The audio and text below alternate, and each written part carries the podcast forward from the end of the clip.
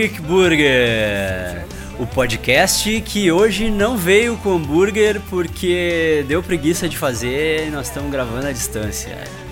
Eu sou o Luiz Folkways, sou o resultado de uma vida inteira de filme ruim, cultura pop, hardcore metal e eu faço hambúrguer bom pra caralho. O Vini sabe disso, mas hoje ninguém tá comendo hambúrguer nenhum, né, Vini? É verdade, eu não tô comendo hambúrguer, mas em contrapartida eu tô comendo um sanduba aqui. Ó. Só que como ele já tá no final e eu não tirei foto, daí agora vai, vai pegar mal, vai parecer Agora já era, é. A nossa ideia inicial era cada um fazer um hambúrguer e depois a gente postar as receitas, né? Mas a gente não é organizado o suficiente pra fazer isso. Não. Então acho que no final a gente só a gente só vai indicar umas hamburguerias aí boa pra galera aí. É, uma e, e tá valendo, né? Fazia um tempo que eu não fazia um Geek Burger de música e eu gosto muito de fazer o Geek Burger de música porque é tudo diferente, a dinâmica da minha edição é diferente, o assunto, né, obviamente, é, é diferente e a gente consegue falar de coisas que normalmente a gente não fala, né, porque a gente tá sempre quando a gente se reúne, a gente fala de, de cultura pop, de filme, de gibi, de seriado, caralho, super super-herói Verdade. e, e tudo isso. E raramente a gente fala de música, né? A gente só dá uma pincelada aqui e ali de uma coisa que a gente gosta, com exceção do Goldcast, né? Aí eu chamei o Vini aqui porque a gente gosta muito de uma banda inglesa chamada Def Havana. E que ninguém conhece.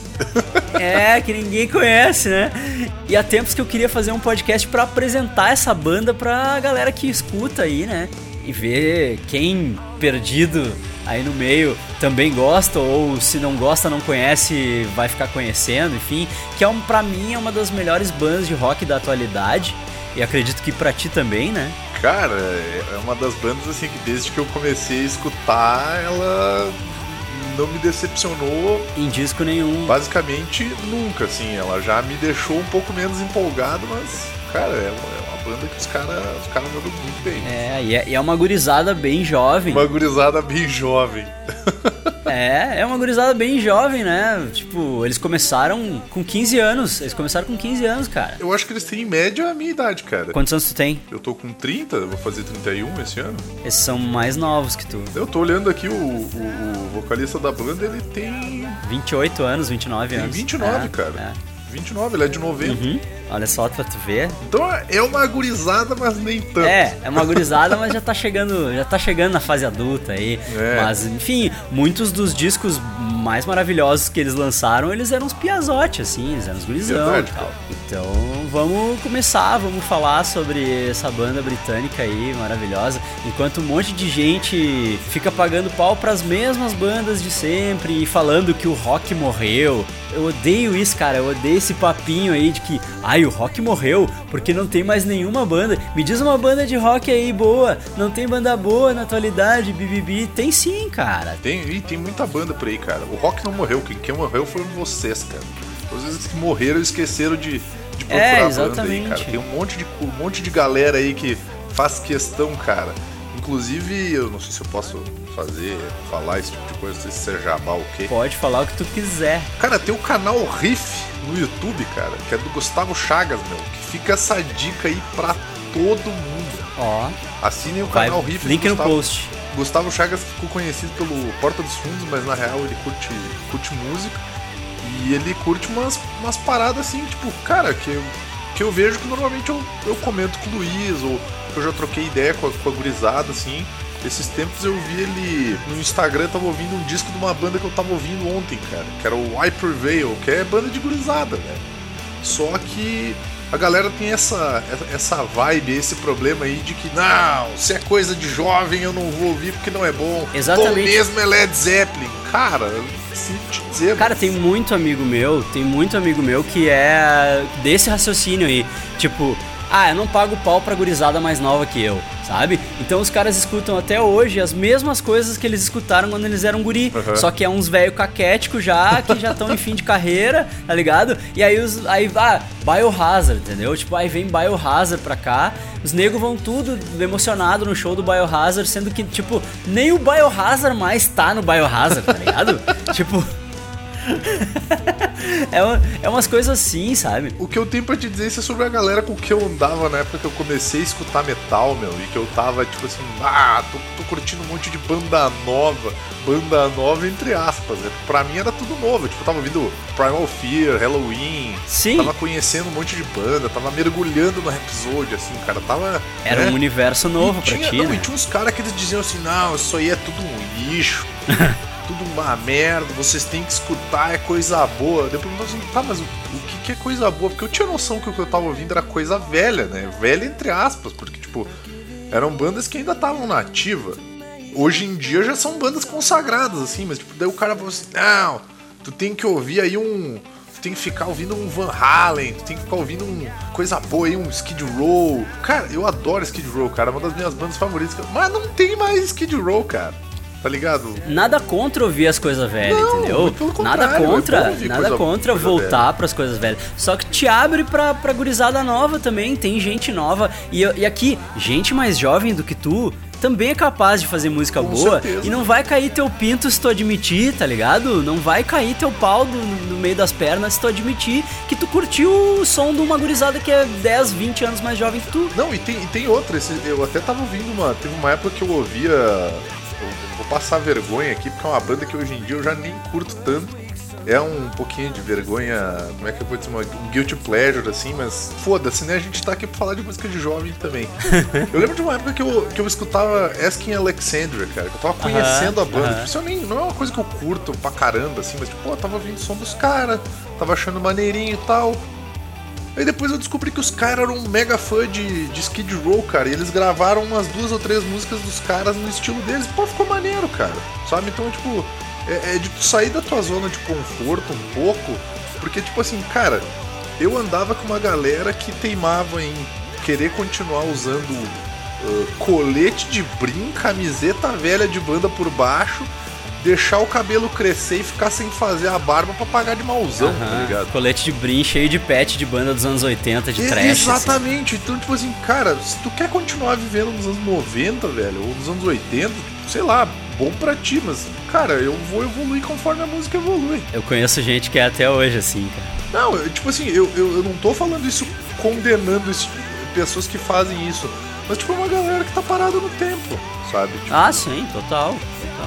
E eu acho que é isso, sabe? Tipo, o pessoal tem que meio que perder o preconceito e, cara, pode continuar ouvindo as coisas velhas. Eu gosto de ouvir coisa velha também, mas claro. vamos admitir que o rock não morreu, não, sabe? Ele só não tá no mainstream. Verdade. Sabe? É isso que, tipo, as pessoas se espelham muito pelo mainstream, né? E aí já teve uma época, né? A época de ouro lá dos anos 90 em que o rock era mainstream.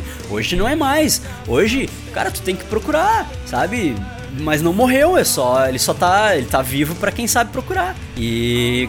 Se tu tá com muita preguiça de procurar, a gente vai te dar uma ajuda aqui, né? Vamos falar de pelo menos uma banda, né? Claro que a gente vai acabar digressando e falando de outras coisas similares, mas o, o foco é a gente falar de uma banda aqui que, pô, chamou atenção e continua fazendo coisa boa, sabe? Continua experimentando e fazendo coisa boa. E o mais interessante, Luiz, é, é que essa banda, ela faz exatamente aquilo que a gente tava falando. Ela evolui com o tempo. Uhum, eles envelhecem com. A música deles envelhece com eles, né? E eles vão. Exatamente, cara. Tipo assim, ela deixa de ser uma coisa, digamos assim, ah, não lapidada pra se tornar uma coisa mais bem trabalhada, uma coisa que, tipo assim, tu, que tu vê que tem um esmero maior, sabe? Tem um cuidado maior com o que eles estão fazendo. Que é uma coisa que vem com maturidade, o que é o que muita gente não tem aí, né? Então, tipo, talvez seja interessante o pessoal conhecer aí. Snoochie boochies. Is this where you turn me into a vampire?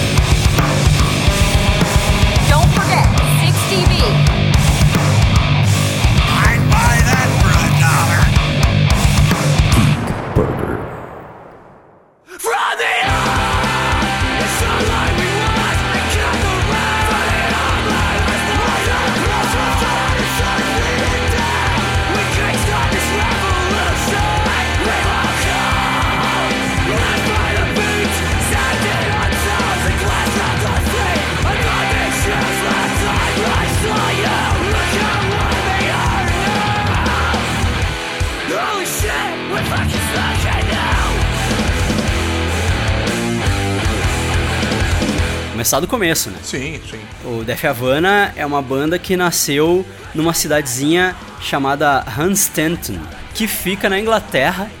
É uma cidadezinha cool, né? É uma praia da Inglaterra que fica a, É uma praia de merda, né? Parece aquela. Eu, eu tava vendo umas fotos, cara. Parece aquela, aquelas praias aqui do Rio Grande do Sul, sabe? que a água é preta e feia. Os caras são uns biquira de Osório ali, tá ligado? tipo, é uma praia que fica a 164 quilômetros de Londres e tem menos de 4.300 habitantes, cara. Tem 4.200 e pouco, assim. Tipo, 4.229, de acordo com o censo de 2011, né? Agora deve ter menos, já. É um cu do mundo, cara. Agora tem pelo menos 5 a menos, né? Tem pelo menos 5 a menos, que os caras moram em Londres, não moram mais lá, né? Sim. O que parece ser, parece ser, eh, tipo, aquelas. eh, é bem que nem praia aqui do sul mesmo. Porque o que, que acontece aqui? Tipo, a impressão que eu tenho é que, tipo assim, do rio pra cima, todas as praias, tipo, todas as cidades de pessoas que, tipo, que moram no litoral, são pessoas que realmente moram no litoral. Tipo assim, são cidades com bastante densidade demográfica. É. Aqui no sul, pessoal que não tá ligado ou que não conhece, tipo, a galera só vai pra praia no final do ano, cara. A É? galera não mora na praia. Ou a galera que mora na praia odeia turista. E aí quando o turista vai pra praia, os caras vão embora. Aham. Os é. caras vão pro interior. É, é por aí. Tipo, cara, cidade litorânea aqui, cara, é um cu do mundo, velho. É muito pequena e às vezes não tem estrutura. E se tu vai no inverno, é uma depressão. É bem Ah. triste, cara. É bem triste, cara. Eu já fui pra Capão no inverno, porque eu tenho um amigão lá que mora lá, o Diego. Aham. E, meu, Capão no inverno é deprê, velho. Vai. é deprê pra caralho. E aí, tipo, os caras têm que inventar o que fazer, tá ligado? Porque não tem o que fazer. Sabe, não tem, não tem coisa aberta pro cara ir. Até tem, assim, uma que outra, os negócios dos biquira ali, os botecos dos biquira e tal, mas, Aham. mas tipo, que nem tem no verão, assim, não tem, tá ligado? E aí a gurizada tem que inventar coisa pra fazer, né? E aí os caras inventam o quê? Vamos montar uma banda. né? Boa.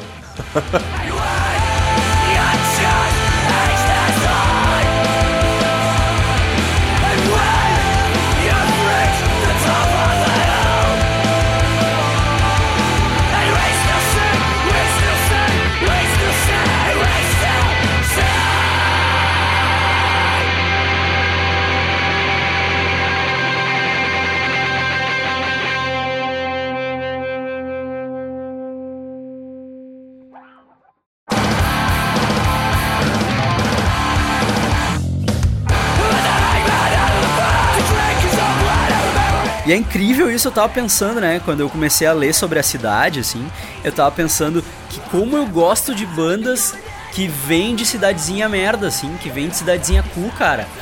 O Parkway Drive, que é outra das minhas bandas preferidas, eles são de uma praiazinha da Austrália. Sim. Tá ligado? Que é uma praiazinha pequenininha, assim, uma cidadezinha cool. Tudo bem que, tipo, todo mundo que eu conheço que já foi pra Austrália, que já foi nessa cidade, diz que é a praia mais a fuder da Austrália.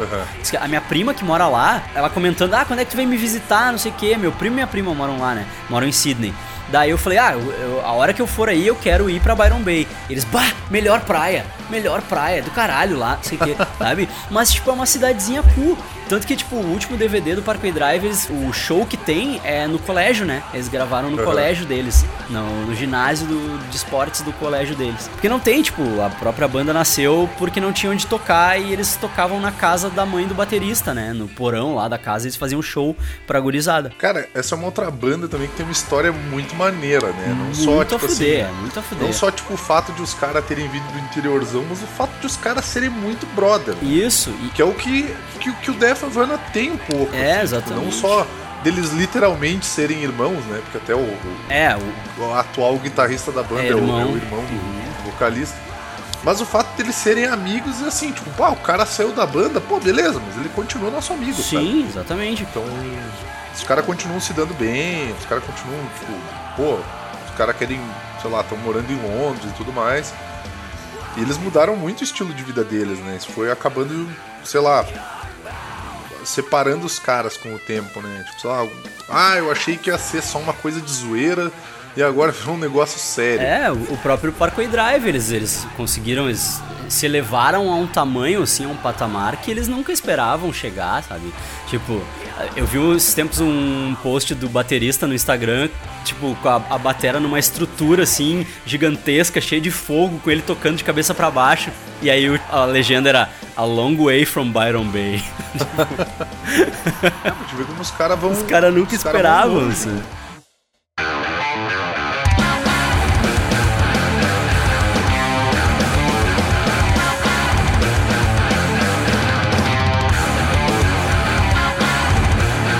E outra banda que é super rockstar, assim, que, que é uma das minhas bandas preferidas, que talvez seja a minha banda preferida, né? É o Live.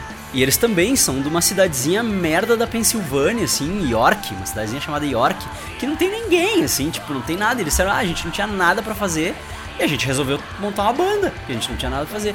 Mas o que mais me deixa abismado, né, é que, tipo, eu moro numa cidade cool, que é tipo, tá, é uma cidade grande, mas Porto Alegre, vamos falar a verdade, né? É uma cidade cool, é uma cidade merda. É uma província do caralho, assim, que todo mundo tem um pensamentinho pequeno, as pessoas se dividem em nichos e os nichos são minúsculos. Tipo, é uma cidade com milhões de habitantes e não tem uma cena metal decente porque as pessoas se dividem em nichinhos, assim. E a galera não se mistura, tem todo um preconceito. É, a galera não se mistura e, tipo, não saiu uma banda daqui, entendeu? Tipo, não sai uma banda de Porto Alegre. Tu olha BH, BH é cheio de banda do caralho. E os caras vão, e os caras, tipo, sabe?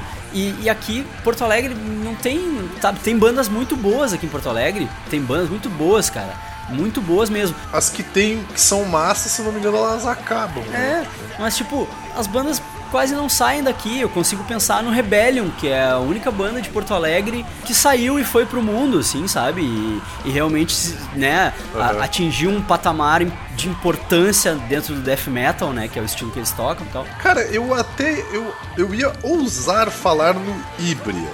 Que o Ibria é daí, né? É, o Ibria. É, tem o Ibria também, é verdade. Mas mesmo assim, o, Ibria, eles, eu não sei se eles se desmontaram. Eu sei que teve uma puta de uma mudança na formação. É, a banda tá meio desmantelada, assim, saiu Uhum. todo mundo e tal, mas, mas tipo, fora o, o Rebellion e o Ibra, né, tipo, dentro dos últimos 10 anos, assim, eu não consigo pensar em outra banda de Porto Alegre que foi longe, sabe? Sim. Que foi tão longe quanto o Def Havana, ou o Live, ou o Parkway Drive foram, entendeu?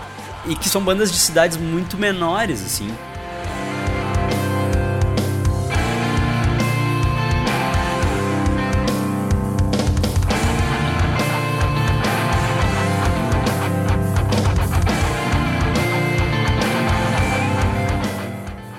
Bizarro isso, assim.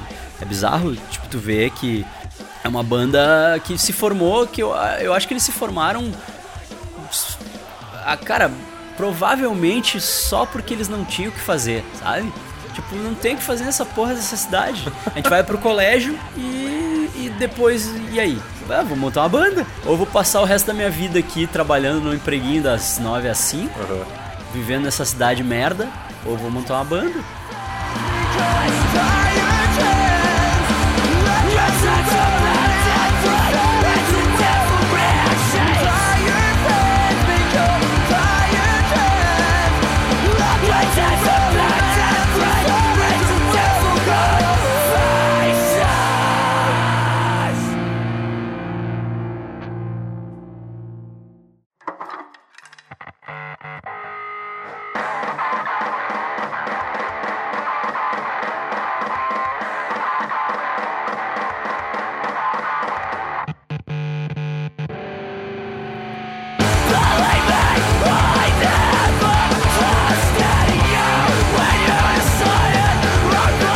os adolescentes lá, né, de 15 anos de idade, os meninos Ryan Mellor, James Veck Gilod e Lil Wilson, né, eles eram colegas de colégio, resolveram montar uma banda, né, resolveram fazer uma banda, se juntavam no quartinho lá deles, né, com, com umas ideias, guitarra na mão e tal. Na, naquela época o Ryan Mellor era o guitarrista e o James Veck Gilod era o vocal.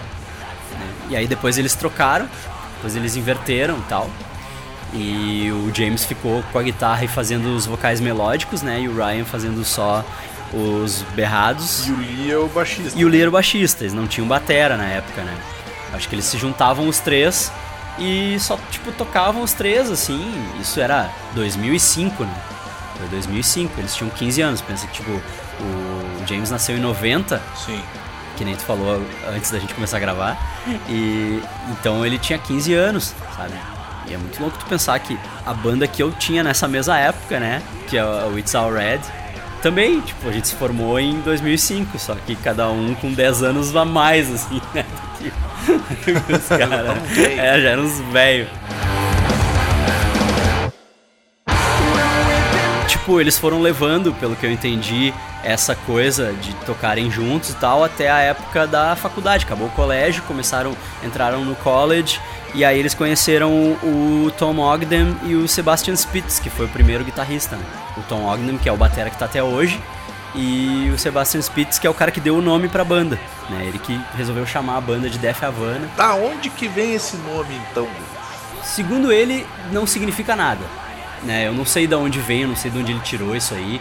Procurei e não vi nenhuma história a respeito do nome, assim, tipo, nenhuma explicação. Que o James é um cara que ele adora explicar as letras das músicas, né? Sim. Ele adora explicar as coisas. E tem muita coisa pra ser explicada, né? Nós vamos falar, quando a gente chegar nos discos, a gente vai falar das letras das músicas. Tem muita coisa pra ser explicada ali, mas o nome da banda eu nunca vi ele explicar. Mas eu vou te dizer que eu vi o documentário faz tempo. Eu tentei achar ele de novo pra passar pra ti, mas não, não achei. É, eles têm um documentário que chama English Hearts, né? Que veio de bônus com um dos discos dele. E eles, eles falam um pouco da falam um pouco da vida deles lá, né? Que é justamente aquela impressão de da galera que tá morando no, no cu do mundo, não tem nada pra fazer e aí decide montar uma banda, né? Passa muito dessa vibe, assim. Mas também mostra muito de como eles têm o pé no chão, assim, tipo, pé no chão no sentido de, cara, nós somos um bando de maluco, montamos uma banda aqui, estamos com os nossos amigos e nós vamos se divertir. Sabe? Tipo, a gente vai fazer um. Vai dar um rolê aí pra, pra, pra ser maneiro. Vamos tentar ganhar a vida com isso. Se não der, paciência. É, por aí.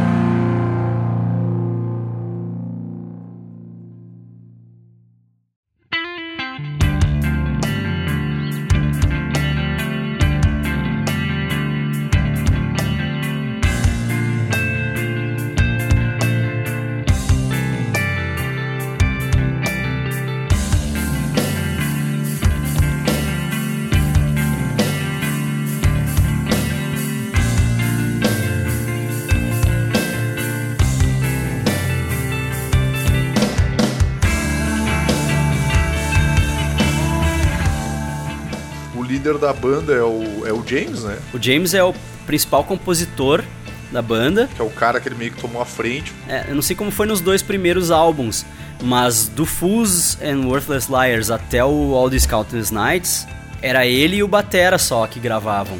O resto da banda não gravava. Não gravava? Não, o resto da banda não gravava. Eu vi ele falar isso numa entrevista que, que ele disse que o, que o All These Countless Nights é, foi o primeiro disco em que eles gravaram como banda inteira. Porque antes era só ele e o Tom. Eles iam pro estúdio, porque eu acho que. Eu acho que o estúdio era caro. E eles eram uns também. né? Vamos combinar. Então ele, ele ia pra fazer render, entendeu? Então ia só ele e o Tom, o Tom gravava a batera E ele gravava todo e o ele resto. gravava todo o resto, baixo, guitarras, duas guitarras, vocal. Acho que eventualmente deve ter ido algum tecladista, alguma coisa pra gravar Sim. junto, ou se pá, ele gravava o teclado também. É porque, se eu não me engano, até depois acabou entrando um tecladista na banda. Não sei se o cara continua Sim. na banda ou não. Se o cara saiu. Ele tá como músico de, de show só. Ah, tá. Ele entrou no Old Souls e ele ficou só no Old Souls e depois pulou fora.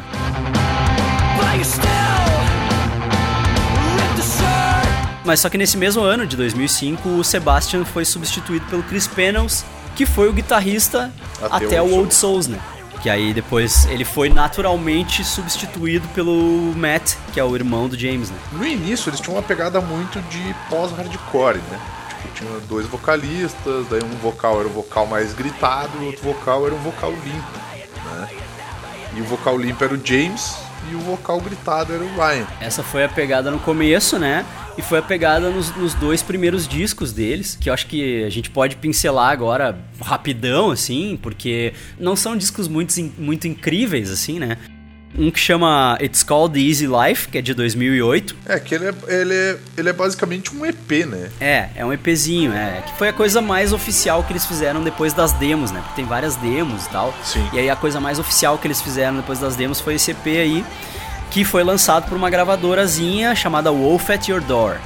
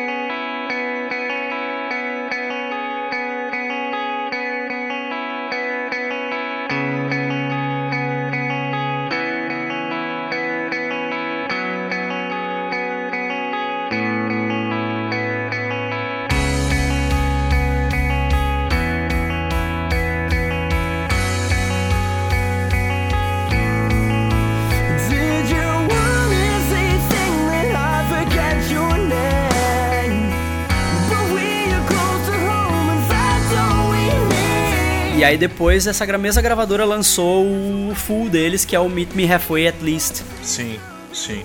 E- inclusive esse primeiro, o primeiro álbum deles, ah, logo que eu conheci o, o Def Havana, que eu conheci o Def Havana, acho que foi quem? Foi em 2011? É, eu, eu também, mesmo É, foi em ano. 2011 que eu conheci eles.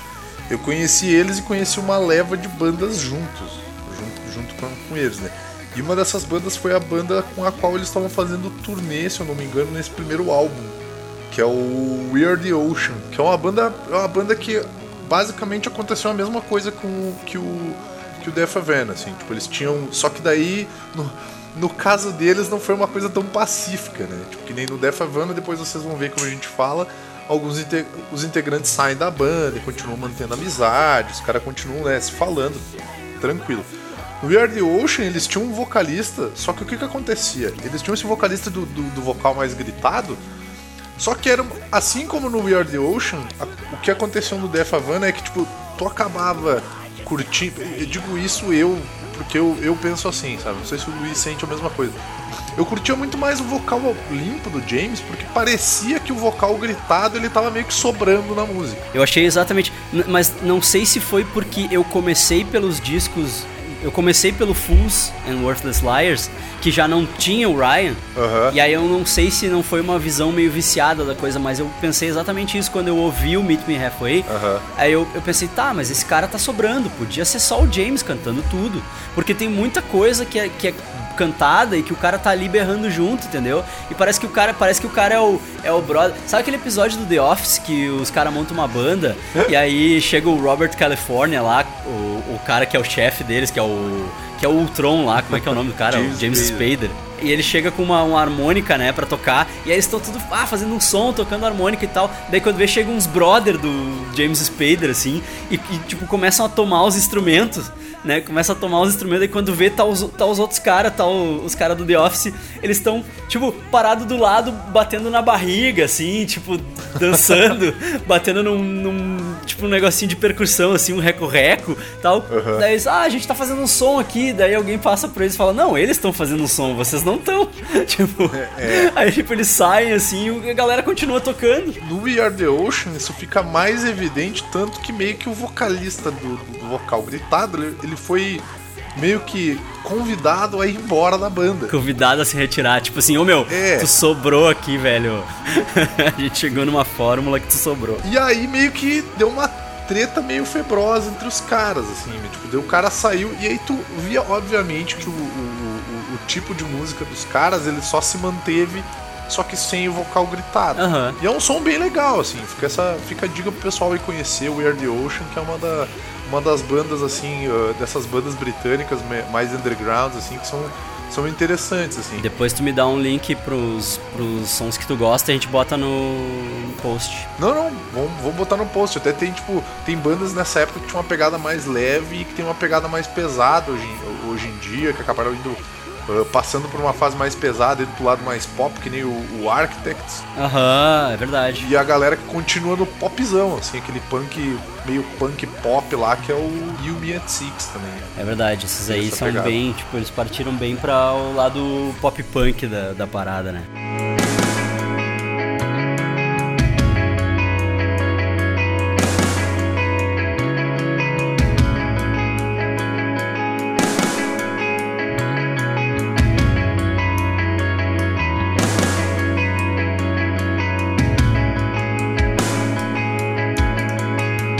Mas tem muita banda inglesa de cidades perto, assim, mas tem, tem muita banda, tem muita banda legal, assim, da, dessas interior da Inglaterra, assim, que, que é legal de, do cara descobrir, né?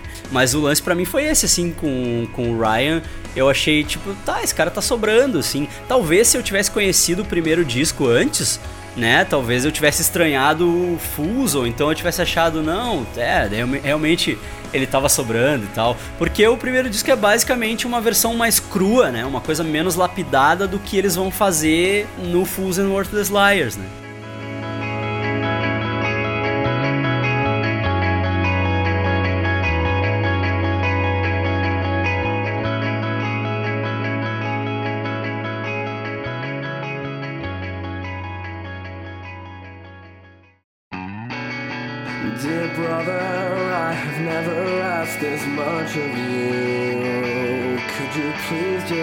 My other? But show them how much I care.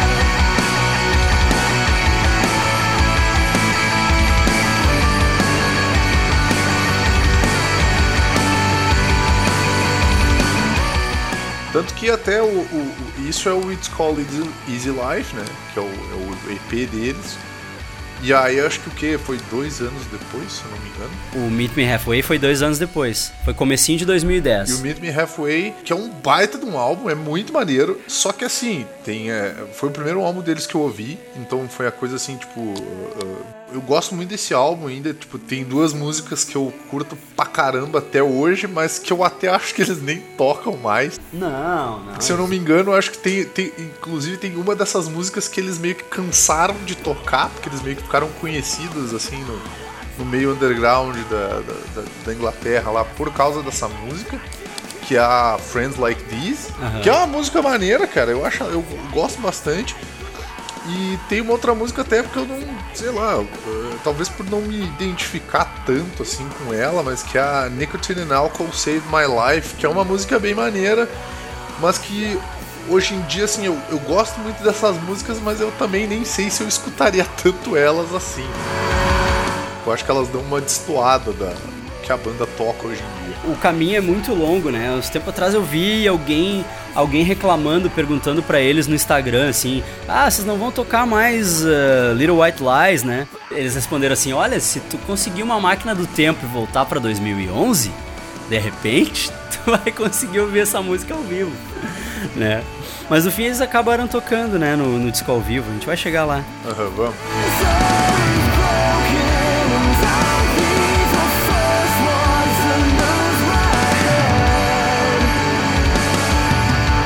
Esse ano de 2010, tava pensando, né, quando tava lendo as coisas assim, tipo, pra montar a pauta, eu fiquei pensando que esse ano de 2010 deve ter sido mega conturbado pra eles, né? Porque tipo, eles lançaram o Meet Me Halfway no começo de 2010. Aham. Tipo, foi ali janeiro ou fevereiro de 2010. E aí eles entraram em turnê, né? Eles começaram a fazer tour do disco e tal. E aí o Ryan saiu da banda, né? E eu não sei se o. Eu acho que o Ryan saiu da banda, tipo, antes da tour começar, alguma coisa assim, não foi? E aí o James assumiu o vocal na tour. Ou ele, ele fez uma perna da tour e depois saiu, eu não me lembro agora. Cara, eu, eu vou ser bem honesto contigo, eu também eu não, eu não lembro. Eu só sei que o que, que rolou foi mais ou menos o seguinte. Tipo, o cara chegou e falou assim, bah, olha, gurizada, pô, massa e tal, o álbum tá maneiro e tudo mais. Mas, bah, bicho, não tá, não tá rolando. Realmente, o que os caras estavam fazendo era, nós somos gurizada e nós vamos, pô, vamos tocar um som aí, fazer uma, fazer uma bagunça. Só que a galera tava, tava levando a coisa a sério, né? E parece que dá, que dá pra entender que o cara via isso como um passatempo, né? Ele conversou com a galera lá, os caras falaram assim, olha, beleza, se tu quiser continuar, a gente, pô, tem contrato aí, tem, tem turnê pra fazer, né? Nós vamos fazer e, porra, paciência. Né? Mas os caras continuaram brother, tanto que eles se falam até hoje, são amigos, puta que pariu. Mas o cara preferiu sair da banda.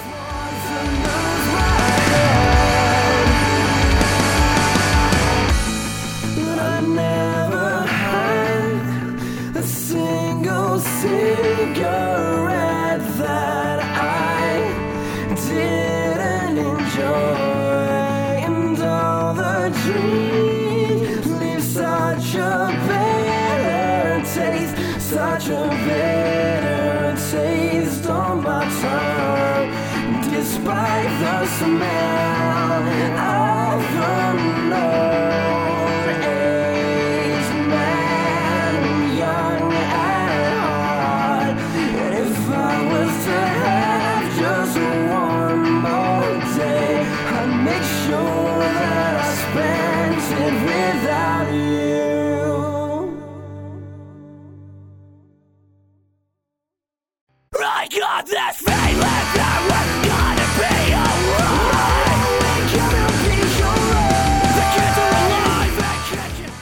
Muito mais maneiro quando acontece esse tipo de coisa, cara, do que quando tu tem que ouvir aquelas coisas assim, não é por diferenças criativas. E na real é porque o cara tá sendo um baita de um cuzão, tá ligado? Diferenças criativas é a desculpa da mídia, né? Que nem quando eles falavam no- nos anos 90 que a pessoa morreu por dificuldades respiratórias, né? Que era tipo, morreu de AIDS.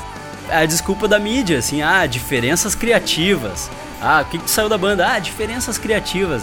É o educadez pra. Ah, fechou a rosca, né? Fechou a rosca, eu não quero nunca mais falar com esses filha da puta aí.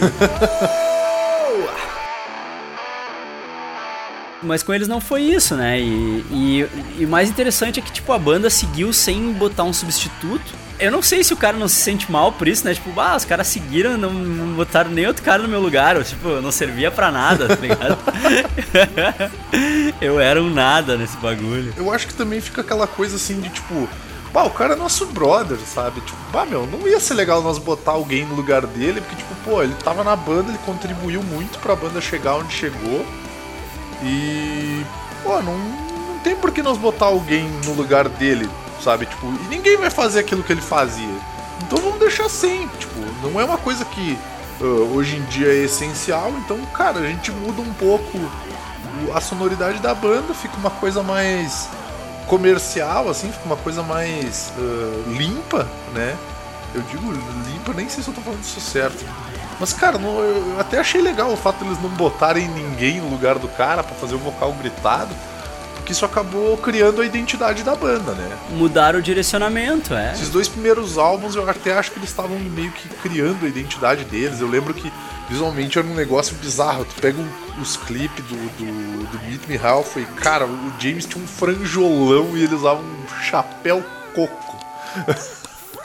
Era a época do franjão, né? Era a época Era do franjão, ali, cara. Final dos 2000 ali, começo dos 2010 ali, era a época do Aham. a época do Zemo, né? É, era a época do Zemo, Que cara. durou bem pouquinho, né? Essas modinhas aí duraram bem pouquinho, né? Tipo, emo, até o próprio metalcore, né? As, as bandas de metalcore hoje tiveram que se reinventar. O metalcore praticamente não existe mais, né? Verdade. E foi uma coisa que durou, se durou uma década foi muito. né? Sim, sim. E aí todas as bandas, você vê todas as bandas de metalcore que não morreram se reinventaram, né? E ou se reinventaram pra uma coisa mais extrema ou pra um lado mais do rock, né? Que nem o Bring Me The Horizon. É um lado mais, mais pop, É, assim, também. é, o próprio Bring Me The Horizon, é uma banda que era deathcore E virou e os caras se reinventaram pra uma parada totalmente rock, pop, assim, meio eletrônico e tal. E eu, eu gosto mais deles agora do que da época do, do deathcore lá. Também, cara. Apesar de que eu gostava, eu gostava deles deathcore, mas eu gosto mais deles agora. De repente agora, porque o som tá mais trabalhado e as. é, sei lá, sei se talvez as letras sejam. Sejam umas letras mais maduras, sabe? Tipo, não seja só uns negócios assim, tipo, ai, tô achando tudo muito ruim, que ruim, sabe? Tipo, não. Uns negócios tem sentido. Rola uma identificação, Sim. rola uma identificação bem, bem grande, assim.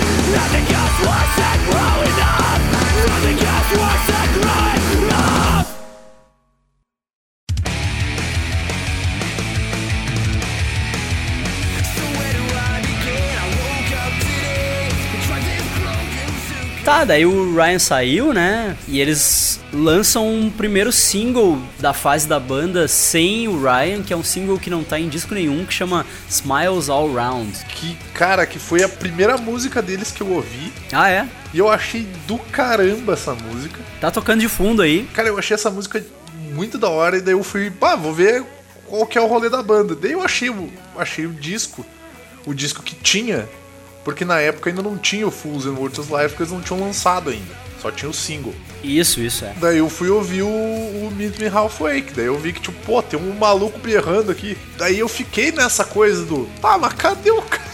Cadê o cara nessa música, tá ligado? Sei lá, o cara foi tirar um. tirar umas férias. É, o cara, o cara tirou uma folga, os caras gravaram uma música sem ele. É, depois que eu vi que o cara tinha saído, sabe? Mas eu admito que assim, ó, com todo respeito a toda a história, assim, não fez falta. Falta, é.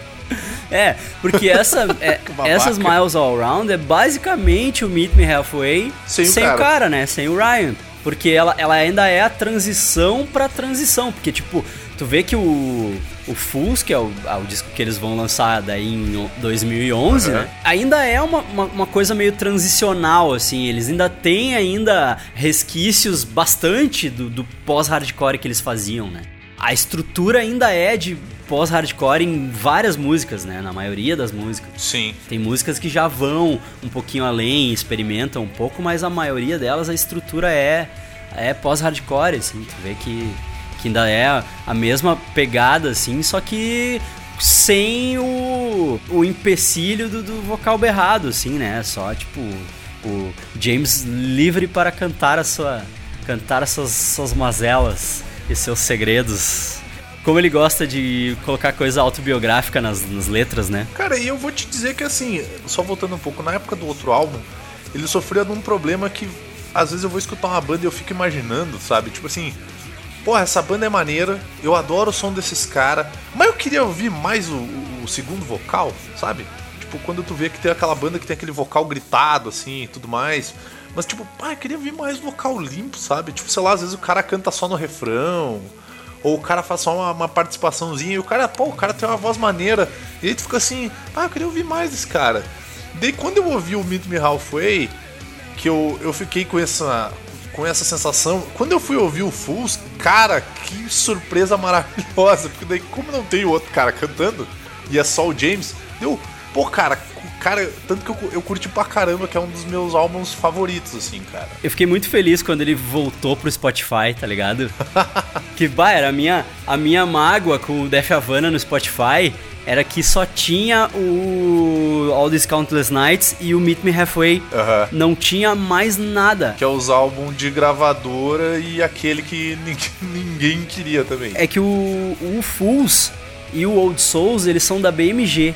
Eles são de gravadora grande, né? Então por isso acho que tinha, tinha pendência aí, tinha coisa. Eles, eles provavelmente tiveram que comprar os discos de volta, sabe? Pra poder usar e monetizar eles no, na página deles do Spotify. Isso eu acho escroto. Eu não sei como é que funciona esse lance de direito autoral e tudo mais. Lembra que tu tava falando, né? O que isso é um dos motivos do- também pelos quais eles não. Talvez não tocassem tanto essas músicas em shows, né? Exatamente, é, exatamente. Vai, vai saber se não é, vai saber se, se ao tocar essas músicas eles não tinham que dar uma grana pra, pra gravadora ou tinha, né, retenção de direito sim. e tal. Papo que são álbuns fudidos, cara. Eu não entendo direito essa parte aí de direito autoral, né? Mas eu tenho um grande amigo, o Jorge Garotão, que gravou o, Geek Burger de Death Metal comigo. Ele é advogado de propriedade intelectual e ele sabe tudo disso aí, né? Inclusive, cara, esse Geek Burger é muito bom, meu. Se tu, não, se tu tá aqui, tu tá ouvindo esse programa, meu, se tu não ouviu esse do Death Metal, cara, vai lá ouvir o Death Metal com a participação do, Do Jorge Garotão. O Jorge ele já trabalhou pra Relapse, inclusive, que é uma gravadora de death Pô, metal. né? caramba, meu. Pô, nossa, maneiro. Aham, é, ele já trabalhou com a Relapse e tal. Não foi funcionário da gravadora, mas ele já prestou serviço pra eles, né? Aham. Dessa parte de direitos autorais. Então, tipo, ele sempre me explica essas coisas, assim. Só que eu, eu, eu sou trouxa, eu devia ter perguntado pra ele esses pormenores, assim. Eu almocei com ele hoje e não perguntei pra ele isso. devia ter perguntado pra ele. Porra, Aí eu ia ter informação sério? pra trazer aqui. Fica aqui a falta de informação por minha culpa. Fica aqui essa falta de informação. Procurem o Jorge. É, qualquer coisa manda um e-mail pro Jorge. Então, quando eu, quando eu tiver a minha gravadora, a Prolapse Records, eu já sei quem Aham. eu vou recorrer. Prolapse. É. Que merda.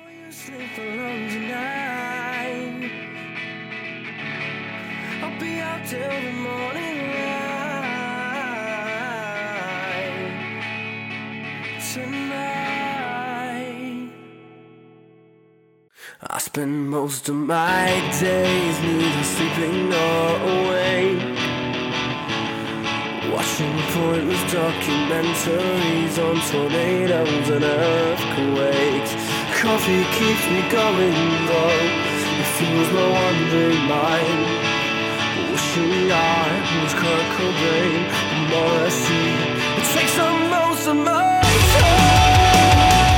Aí então, ah, entrando no Fools and Worthless Liars, né? Como eu falei, ele foi gravado todo pelo James e o Tom, né? Os outros caras da banda não meteram o bedelho. O que acaba de deixar o álbum um pouquinho sem graça pra mim, porque eu gosto muito desse álbum. E eu curto ver os caras tocando, assim, tipo, tu vê os caras em show, ou os caras em. em- Tem, um, tem uns vídeos deles tocando num, no aeroporto, se eu não me engano. Ou era num shopping, um lance assim. E tipo assim, pô, tu vê que os caras estão se divertindo, sabe? Os caras, eles, eles realmente eles, eles curtem fazer show, assim, eles curtem tocar e eles tocam pra se divertir, assim. Quando eu descobri isso aí, eu lembrei da nossa conversa, né? Que a gente tava falando do disco ao vivo e falando, bah, porque a pegada das músicas não tá igual. Aham. E aí tu disse, ah, que a pegada do guitarrista era outro guitarrista e tal. Daí eu pensei, ah, não era nem o outro guitarrista, tá ligado? era, era. tudo o James, era tudo a pegada do James Era ali. tudo pegada do Todas James. as partes de guitarra era ele. E baixo e possivelmente teclado também. O que dá uma, uma quebrada no argumento, né? Teclado eu só não, eu não sei se, se era ou não, né? Teclado eu não sei, cara, mas. O resto era. Sim, sim, o resto, pelo que deu pra entender, era.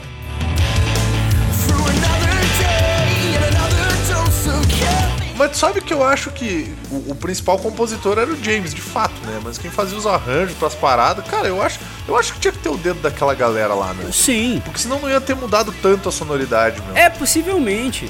Aí tu não sabe os pormenores da coisa, né? Tu não sabe se ele levou os arranjos dos caras pro estúdio e ele gravou esses arranjos, né? Tipo, aprendeu as partes dos outros caras e fez. Sim. Ou se ele arranjou tudo no estúdio e depois do disco pronto os caras tiraram as músicas, entendeu?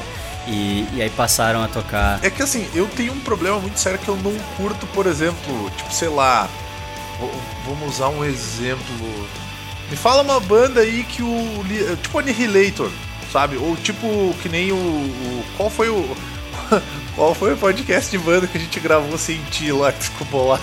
O Def, o do, do documentário do Def. Isso, do Def. Aqui, ó, eu vou falar aqui, tá? Isso daí deve ter sido coisa do Denada, tá? Pra eu não falar que o Chuck era uma diva. Então eu vou falar aqui, ó. Chuck Schuldner era uma diva. Uma diva fudida, entendeu? Ó, tu me limou do podcast só porque eu ia dizer isso, entendeu? Agora eu tô falando aqui. Chuck Schuldner, eu, ele era um gênio. Ele era um gênio. Eu tenho todos os discos do Def, eu amo. Vai, eu sinto muita falta do cara no, no mundo da música hoje. Mas ele era uma diva charopona, entendeu? Ele era chato pra caralho. Puta que pariu.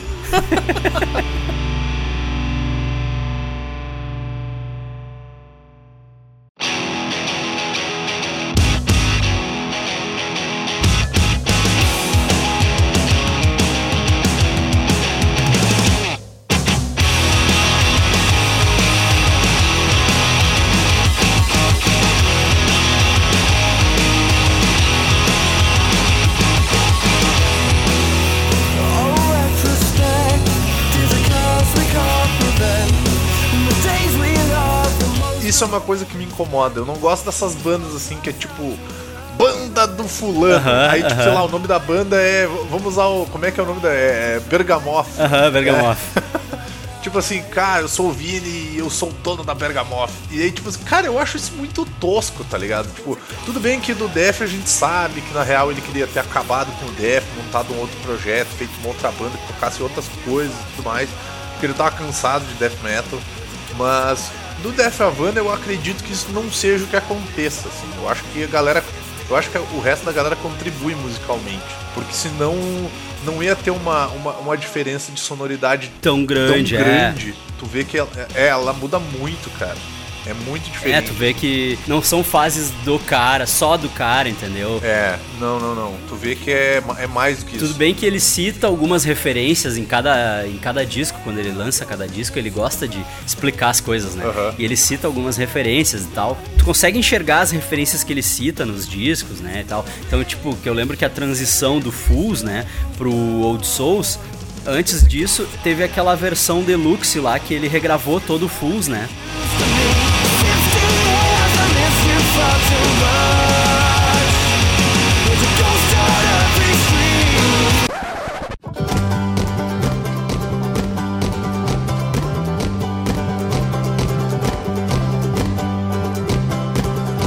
Retrospect to the curse we can't prevent.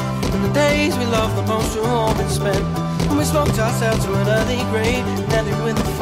Aí ele começou a falar sobre essa regravação e tal, que, que ele regravou todas as músicas e tal. E ele disse: Ah, eu, eu botei uns elementos de Jimmy Eat World, que eu gosto pra caralho, que é a minha banda preferida e tal. Sim. E pô, e Jimmy Eat World é uma banda que eu gosto pra caralho, tá ligado? Tipo, eu gosto muito de Jimmy Eat World. Eu gosto bastante, mas eu não conheço tanto quanto talvez eu deveria. Porra, cara, tu, pá, assim, ó. Abre o Spotify deles e ouve tudo, cara. Que é. Os, ulti- os discos mais recentes deles estão maravilhosos, assim. Aham. E é muito bom. E, e tu vê que a, a referência. Tu, tu consegue enxergar forte a referência de Jimmy World nessas regravações, mas também tu consegue enxergar no, no Old Souls, né? Que é o próximo e tal.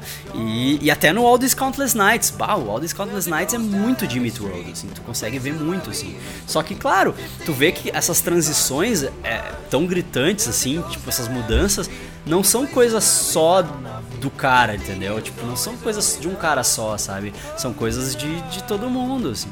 É, porque pra quem não tá pegando muito do que a gente tá falando em termos de, de, de- de progressão de som, eles saem de um pós-hardcore e daí eles caem de joelho, assim, num, num, de um punk pra um indie. Aí eles entram num indie e aí depois do indie eles vão acabando por um, um negócio mais folk, sabe? Tipo indie folk, assim, uma coisa mais. Então é, é interessante tu ver essa evolução da banda, porque ao mesmo tempo que tem todas essas referências, eles continuam com uma identidade. Tu consegue ver o estilo deles, assim. Por isso que eu tava falando pro Luiz, né? Pô, mas a pegada não é mais a mesma. Deu, é, talvez porque o, o Guita fosse diferente. O que, sabendo que foi o James que gravou tudo, né? O cara chega a ficar meio assim. Mas eu acredito que a pegada do Chris na guitarra era realmente uma pegada mais, ah, mais punk, não tão voltada pro indie assim, o que tornava a coisa mais melódica, né? Tor- Tornava a coisa mais, mais rapidinha, assim. Tanto que tu vê que ah, no All This Countless Nights e no, e no próximo álbum, a pegada já é uma pegada mais indie, mais, mais folk, assim.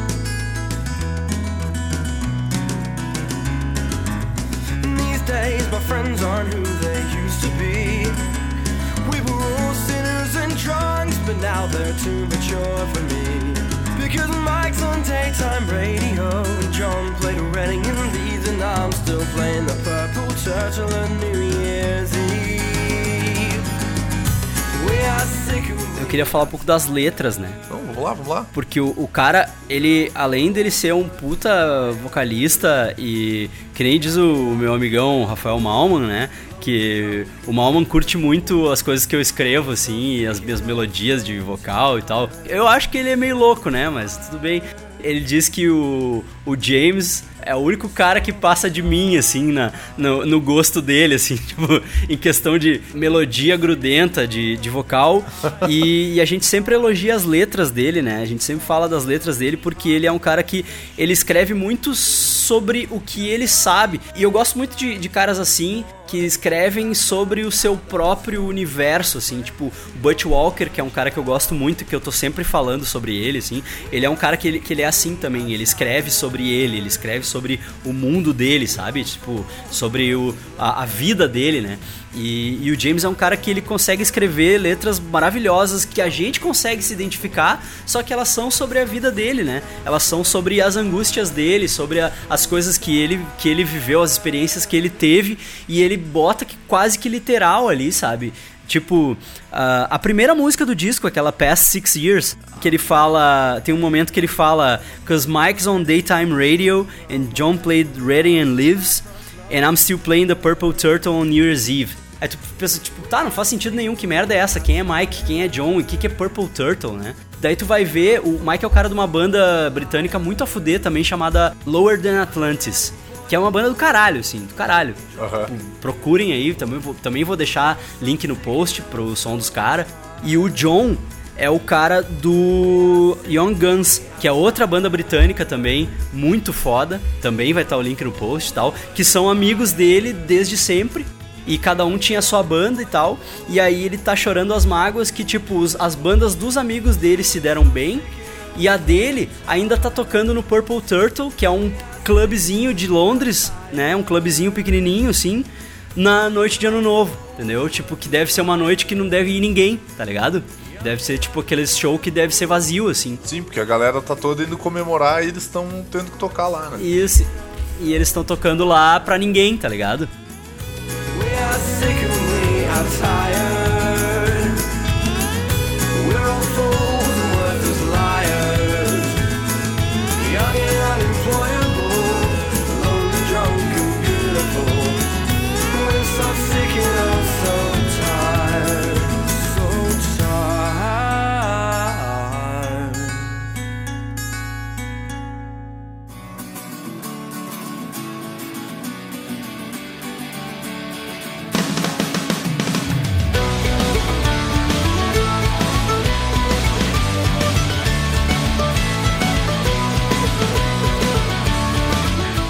Muito louco isso, cara. É muito louco isso. Tipo, tu vê que o cara tá ali e o motivo por trás disso é só uma chorada de mágoa, sabe? Só tipo assim, putz, tô vendo meus brothers se dar bem com as bandas deles e eu, puta, e eu? Quando é que vai chegar a minha vez? E é uma coisa que qualquer um de nós pode se identificar, né? Quer tu tem uma banda ou não, sabe? Tu pode se identificar isso em qualquer âmbito da tua vida, assim, quando tipo tu vê, ah, tu fica feliz por um brother teu que foi promovido, mas tu ainda tá, né, na mesma situação no trampo. O pessoal fala muito nisso, que eu acho que o pessoal chama isso de que inveja branca, eu acho, uma coisa assim. que Isso, é, isso aí. Tu fica feliz pelo teu brother, mas tu queria estar lá, tipo, tu queria estar numa situação dessas também. Isso, sabe? exatamente, Tipo, é. O que eu não consideraria como inveja, né? Tipo, Porque inveja é tipo, bah, eu queria estar no lugar desse cara, foda-se ele.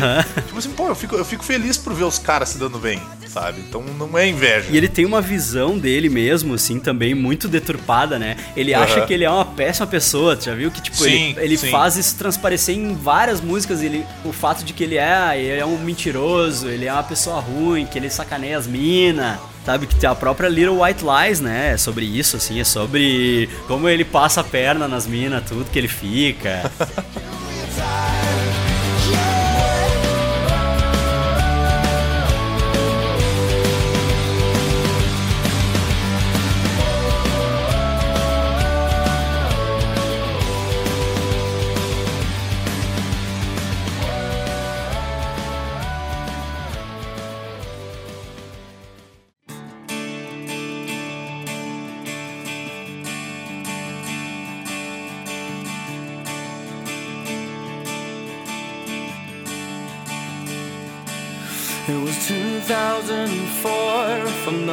mistaken.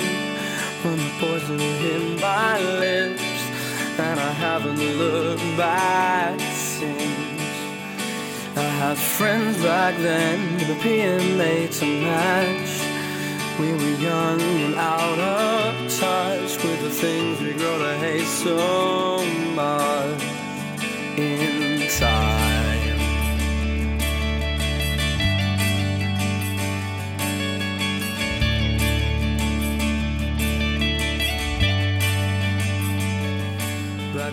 Outra que é massa de citar é a Hunt Stanton Pier. Cara, eu acho essa música linda, cara. É linda. Eles escreveram essa música pra, pra cidade deles, né? Isso é, é um, é um poema de amor e ódio à cidade deles, né? Tipo, tu vê ali que, que ele tá falando que ele odeia a cidade e ao mesmo tempo é, ele diz que é a cidade que fez quem ele ser quem ele é, sabe? Tipo, é uma coisa agridoce, bonita pra caralho, assim. Tá tocando de fundo aqui, a música é linda.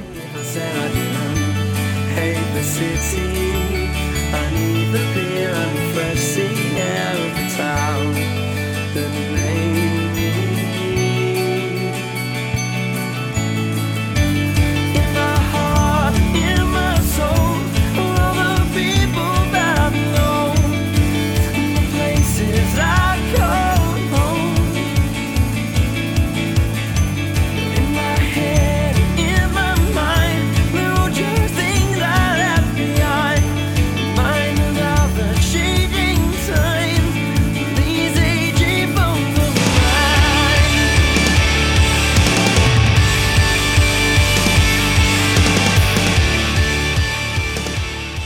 Tempo que ele ama a cidade dele, ele odeia a cidade dele. É, é. Tipo assim, ai, eu adoro a minha cidade, mas não tem nada lá. Eu odeio esse lugar que não tem nada pra fazer, mas ao mesmo tempo esse é o lugar que fez eu ser quem eu sou, sabe? Tipo, eu sou quem eu sou por causa dessa bosta, desse birosca dessa praia de merda aqui, tá ligado?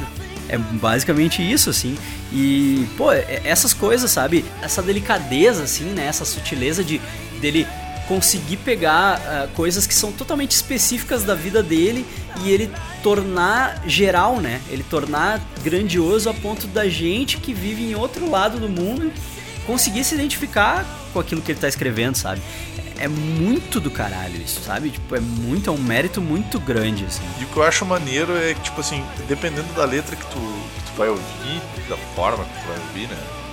Tu, tu consegue te identificar, claro, mas assim, isso porque também é uma banda que ela tem letras muito pessoais, assim, né? Uma coisa muito interna do cara. Então, assim, tem algumas músicas que nem I'm More Mostly, que eu acho do caralho. Ela é- literalmente ela é o que o que o título fala, né? Tipo assim, cara, eu tô aqui e tá um saco, tá ligado? Tipo, Aham. Tá uma merda, não tá legal. Eu não sou uma pessoa divertida. Não pensa que eu sou o cara massa, divertidaço, que eu não sou. Eu sou isso aqui. Eu fico aqui, ó, vendo documentário de tornados e earthquakes, né? Tornados e terremotos. O que eu acho engraçado é que, tipo assim, no começo da banda, acho que quando a banda tava deslanchando, e até ele falava exatamente sobre o John e o Mike e tal, ele falava muito sobre o querer ir pra outros lugares, o de poder ir pra outros lugares, mas de ficar sempre parado no mesmo lugar, sabe? E tu consegue fazer uma relação isso com, com, com depressão, tu consegue fazer uma relação disso com muitas coisas que tu pode aplicar pro teu dia a dia.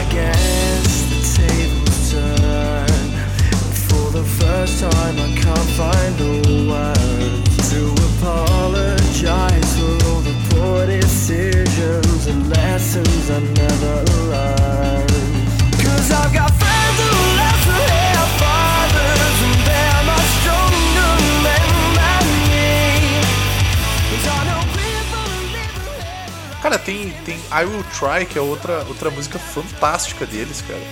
Que assim, ah, na música ele fala, né? Que tipo, ele vai tentar o melhor dele pra, pra conseguir encontrar um, um sorriso. Que ele vai tentar. Como que quer dizer assim? Cara, eu vou tentar sair dessa merda aqui, sabe? Tipo, eu vou tentar tirar o pé da, da, da lama. E tu ouve essas coisas e tu pensa que ele é um cara super deprê, assim, né? Tu pensa que ele é um cara super de mal com a vida.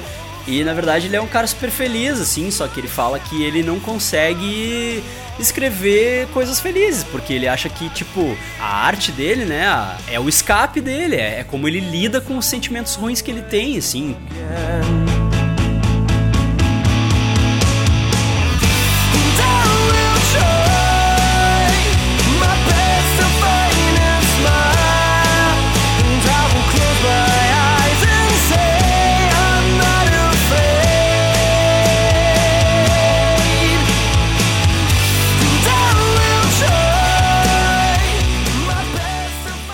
aquele lance de.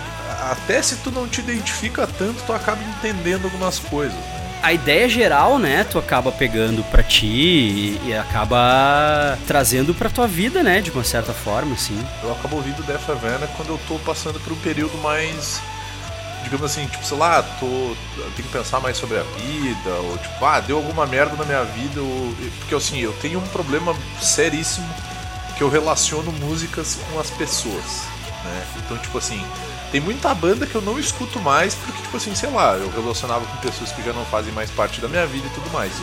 Mas o Death Havana é uma banda que eu consigo relacionar comigo. Aham. Então, quando eu tô passando por um momento assim, tipo assim, pá, tô na merda, preciso parar pra pensar em mim ou nas minhas coisas, eu acabo ouvindo mais Death Havana. E é loucura, né? Porque é o que eu tava falando antes. Ele não é um cara triste, né? Não, ele só ele lida com a tristeza dele escrevendo essas coisas, assim. Sim. Então acaba transparecendo, parecendo que ele é um cara super deprê, só que na verdade não é. É a maneira como ele lida com, a- com as- os momentos deprê dele, é generalizando e falando que ele é um bosta o tempo todo, só que na verdade não, né? Ele, ele tá se sentindo um bosta naquele momento em que ele tá escrevendo aquilo, né? E que de uma certa forma tu consegue se identificar com isso também, porque às vezes tu tá ouvindo a música e tu, pá, eu sou um lixo. Não, pera, eu não sou um lixo, cara, eu só estou me sentindo assim.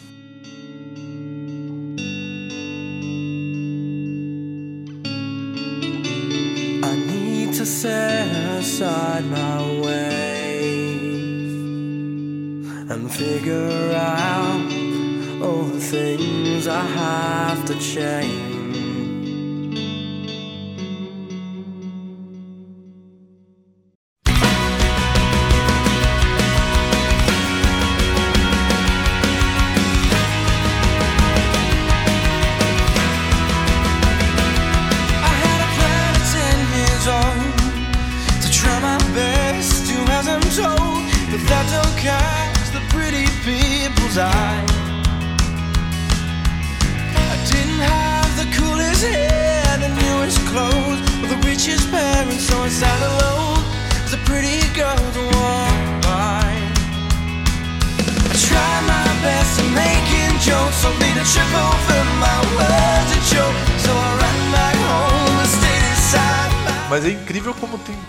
Músicas que a gente se identifica e no próximo álbum, se eu não me engano, é a, é a que tem a minha música favorita deles. Aham. Vamos entrar, né, pro Old Souls, que é, é o disco que. Fala sobre ser um jovem velho. É, exatamente, né? É um disco que veio dois anos depois, né? Veio em 2013. E, cara, esse foi um disco que eu gastei de tanto eu ouvir, cara. Eu ouvi muito esse disco Eu aí. também, cara. E eu escuto até hoje ainda. Ontem, quando eu descobri que ele voltou pro Spotify, eu fiquei, ah, fiquei felizão. Até te mandei o link. Não, a hora, a hora que tu me mandou o link, cara, eu entrei no, no link e pensei assim, ah, vou, vou ouvir um pouquinho aí, né? Vamos fazer valer que agora ele tá no Spotify. cara, eu fiquei ouvindo um tempão.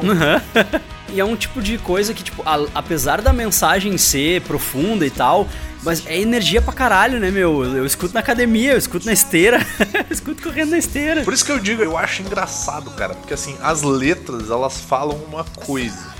A melodia, ela fala outra coisa. É, é. É, então, tipo assim, tu tá ouvindo uma música que, tipo assim, bah, ela tá toda animada e, tipo, que, que é a minha música favorita, vou falar então, que é Everybody's Dancing.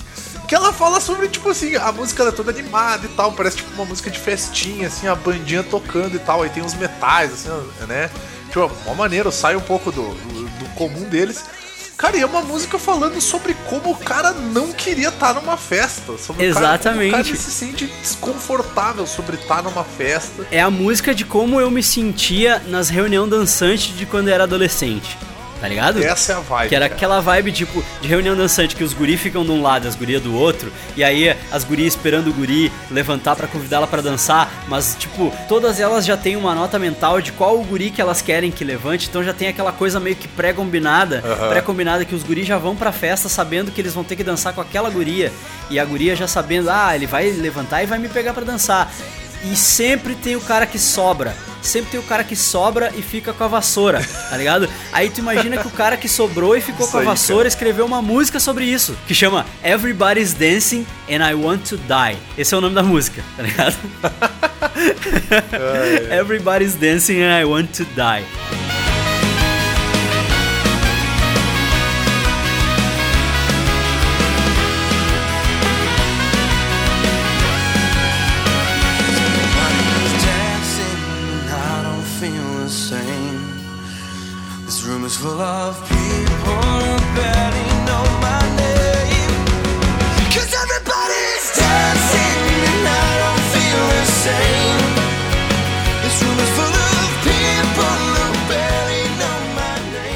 Música retrata, ela retrata perfeito o sentimento. Ela é uma foto, uma fotografia do, do sentimento, desse sentimento, sabe? Se tu era o cara que, assim como eu, nessas festas de reunião dançante, sobrava porque não tinha ninguém que tinha se importado contigo o suficiente de fazer uma nota mental e, e combinar e esperar que tu chamasse ela pra dançar, tipo, tu é o cara, sabe? Tipo, tu- é- essa música é pra ti.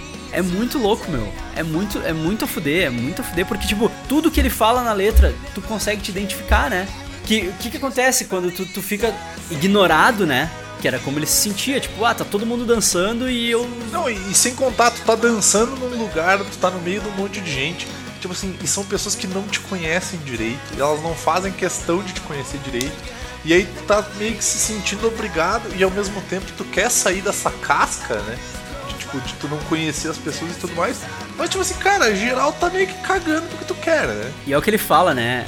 I don't feel like dancing on my own again.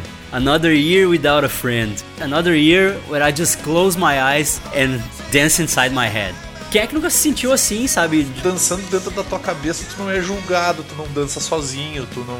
Né? Então é, é, é maneiro nesse sentido, cara. É. Que é uma parada que às vezes tu não para pra pensar. Eu nunca imaginei que alguém escreveria uma música sobre isso. Sobre esse sentimento de, tipo assim, querer sair de casa, querer fazer alguma coisa e aí tu chega lá e dá vontade de tu estar em casa longe daquilo tudo. É a minha música favorita da banda, assim, eu acho que é a música que, que eu mais me identifico, assim. É uma das minhas músicas preferidas deles também. Eu adoro essa música. Eu adoro a mensagem dela e, e a, a escolha deles de terem feito uma música que é totalmente dançante. Triste e- pra caralho. Totalmente de festa e, e animada, assim. Dá o contraste, entendeu? Porque, tipo, é a música que estaria tocando na festa que ninguém tá te chamando pra dançar. Aham. É muito bem sacado o lance, sabe? É muito a fuder.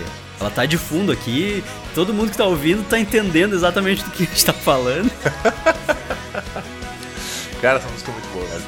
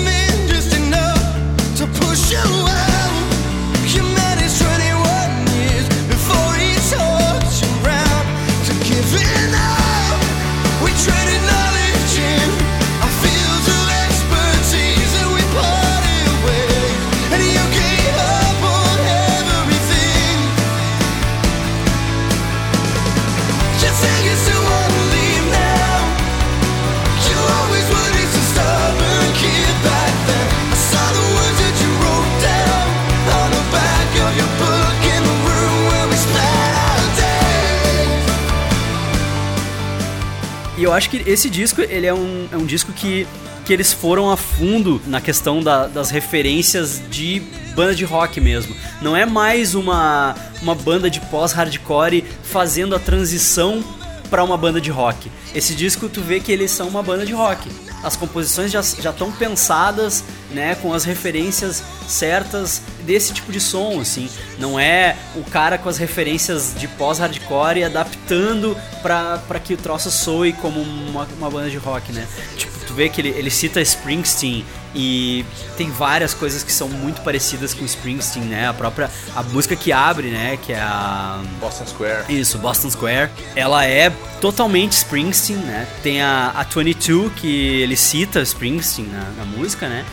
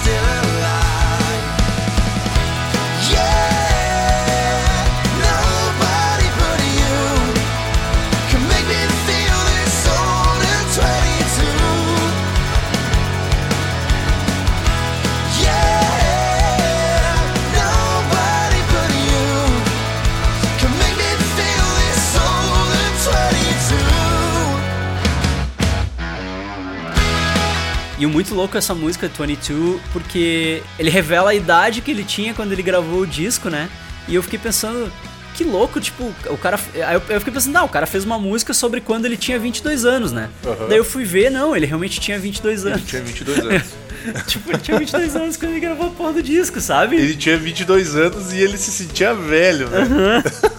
Não, e isso é uma coisa que ele fala desde os 18, porque o, o Fools, ele gravou o disco, ele lançou o disco com 21 anos, mas ele deve ter gravado com 19 e 20, entendeu? Tipo, e a, a Past Six Years, ele, ele fala sobre isso, né? Ele fala que os, os ossos dele não vão durar mais muito tempo e tal, tipo... É uma coisa de, de se sentir velho Sem ser. enquanto jovem, sabe? E Exatamente. tu vê entrevistas com ele que ele fala que a época de ouro da vida dele é quando ele tinha 15 anos. Ele dizia, those were the days. Pensa, cara, qu- quando tu tinha 15 anos, tu, tu era o quê? Tu era nada. Tipo, quando eu tinha 15 anos eu era um merda, velho. Tipo, eu nem lembro direito do que que eu fiz de relevante quando eu tinha 15 anos, cara. E o cara, tipo, com 15 anos ele tava começando uma, uma banda que, tipo, hoje levou ele pra bem longe, sabe? E é muito louco tu pensar nisso, assim, né? Tipo, tu, tu pensar que pra ele aqueles eram os dias, aque- aquela era a época de ouro, sendo que, tipo, era adolescência, sabe? O cara nem barba tinha direito. Era só inconsequência e. E isso aí, né? Tipo, não tinha muito o que fazer. É, que, é que tu pensa tu ser adolescente na Inglaterra, né? Numa cidadezinha do interior da Inglaterra, tu não tem muita coisa que fazer a não ser encher a tua cara, né? E, e não é Estados Unidos, então não tem problema de tu conseguir comprar bebida, né? Deve ser muito mais fácil de comprar bebida na Inglaterra do que nos Estados Unidos, né? Acho que sim. Acho que sim. Se bem que, tipo assim, deve ser fácil de comprar agora. Se tu pegarem bebendo, se lascou. cara. Mas aí ninguém te pega bebendo. Aí, aí tu dá teu jeito. Dá até os corre aí, maluco. Nobody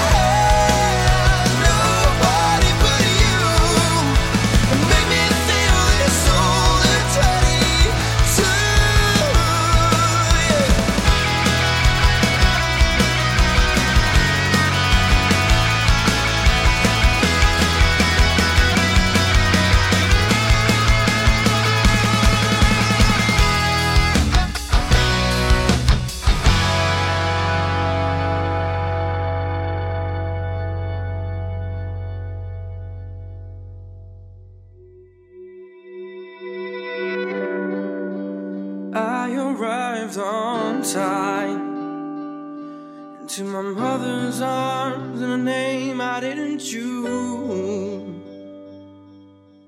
And I was blinded by the white of the hospital. In that moment, I was pure and absolute.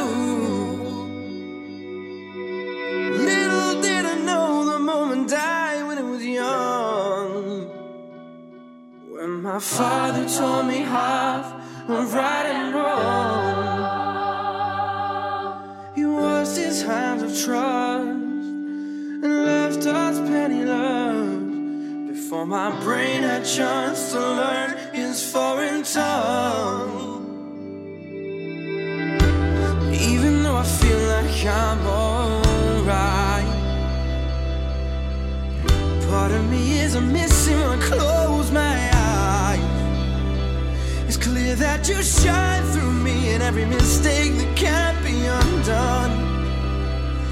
As I'm getting older, oh, it's clear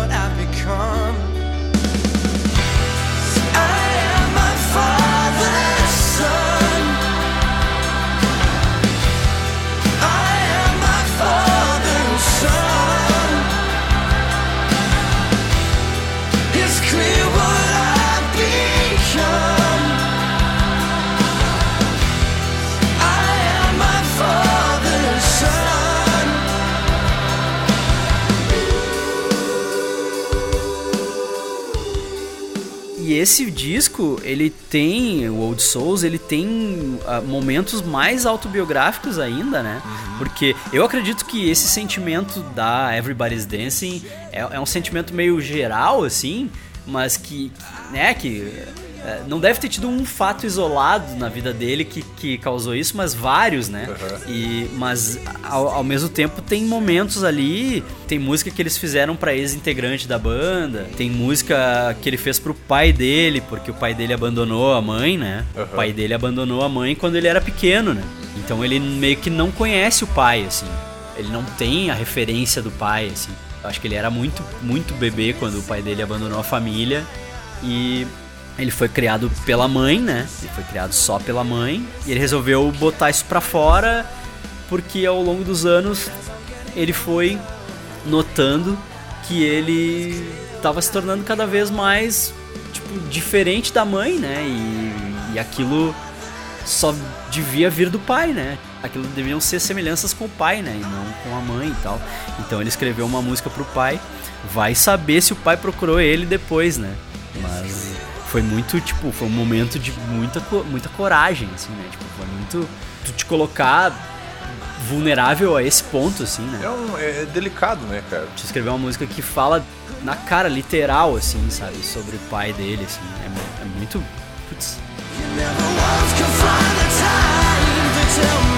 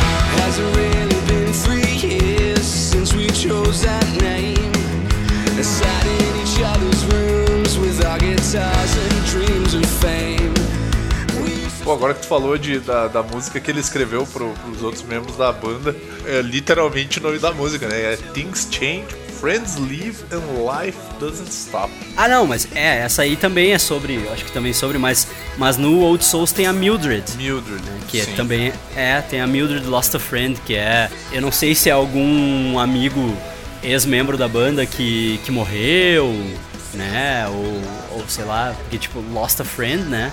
É, deve ter sido pra alguém que morreu, assim. Eu não sei os. Essa eu não sei os detalhes da letra, né? Essa aí eu não sei direito. É um disco que é super rico, assim, os arranjos são mega ricos. E a Mildred é mais uma, cara, que por ela fala de um tema triste e tu vai ver a melodia dela, ela é toda animadinha, cara. Sim, exatamente, é. É um puta de um contraste, né? E essas coisas não são por acaso, é de propósito, né? Ele faz isso de propósito. Sim, sim. E são arranjos que são mega ricos, assim, são coisas que são muito ricas. E ao mesmo tempo é o disco que, que quase afundou a banda, né? Tá ligado a história? É o disco que quase matou a banda. Eles quase não voltaram pro próximo. Porque eles não fizeram planejamento de campanha de álbum pra excursionar, né? A história que eles contam é essa. Caraca. Por ser um disco de gravadora grande, Ah, eles estavam meio que pensando assim, ah, vai dar tudo certo, né? A gente não precisa se preocupar com isso. pensa que a gravadora bancou, botou grana. E aí, eles que o pessoal que tava trabalhando com eles, né, e, e organizando tour e essas coisas, eles não tinham muito conhecimento, porque, porque eles, eles eram uma banda pequena, independente, né, underground. E aí eles se viram, né, num, fazendo um puta disco, com, que eles, eles incluíram gente na banda pra esse disco, né. Entrou o tecladista, né, que é o Max Britton, Que é o cara que acabou ficando na banda, né? Ou ele não ficou? Isso, ele acabou ficando na banda durante a tour desse disco aí, né? Cara, mas ele não ficou depois, cara. Eu tenho a impressão que ele ficou na banda depois, que ele tá na banda. Ele é músico de. Ele é músico de contratado agora deles. Ele não é membro. Ele não é membro efetivo da banda, mas ele é músico contratado. E entrou o, o irmão, o, irmão do James, né? Que é o Matt Vecglody, entrou na outra guita, né? Entrou como uma terceira guita, na verdade, né? Ele tocava bastante violão também, né? Isso, é, isso aí. E ele entrou pra dar esse apoio aí, entrou como uma terceira guita e tal. Se eu não me engano, ele começou como tipo hold dos caras. Ele tava sempre nos ensaios, porque ele era irmão do cara, já conhecia todo mundo. Ele começou como hold e aí eles acabaram botando ele pra fazer guitarras adicionais e tal, pra dar mais uma encorpada. Vocal também, ele cantava, né? Isso, isso aí. Porque o disco é muito, o arranjo do disco é muito grandioso, né? Eu comparo ele, é muito engraçado, tipo, eu comparo ele ao Mad Season, que é o meu disco preferido do Matchbox 20, que também é um disco grandioso, assim. É um disco com muito de arranjo, naipe de metais, ah, bastante piano, bastante arranjo de cordas e tal. E tem mais ou menos essa vibe grandiosa do Old Souls, assim, né? Pra mim é o, o Old Souls é o Mad Season do, do Def Havana, assim.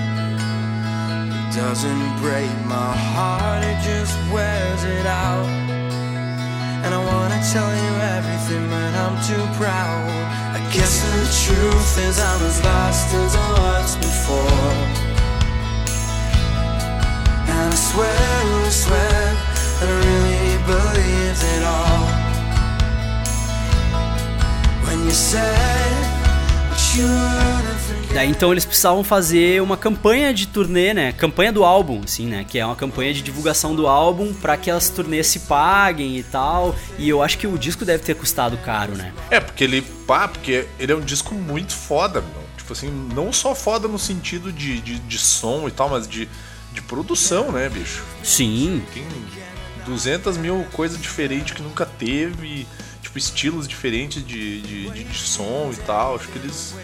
De repente eles meteram o pé na jaca e falaram assim: temos com gravadora, vamos lá, né? A gravadora que bancou tudo e a gravadora acho que esperava retorno, né?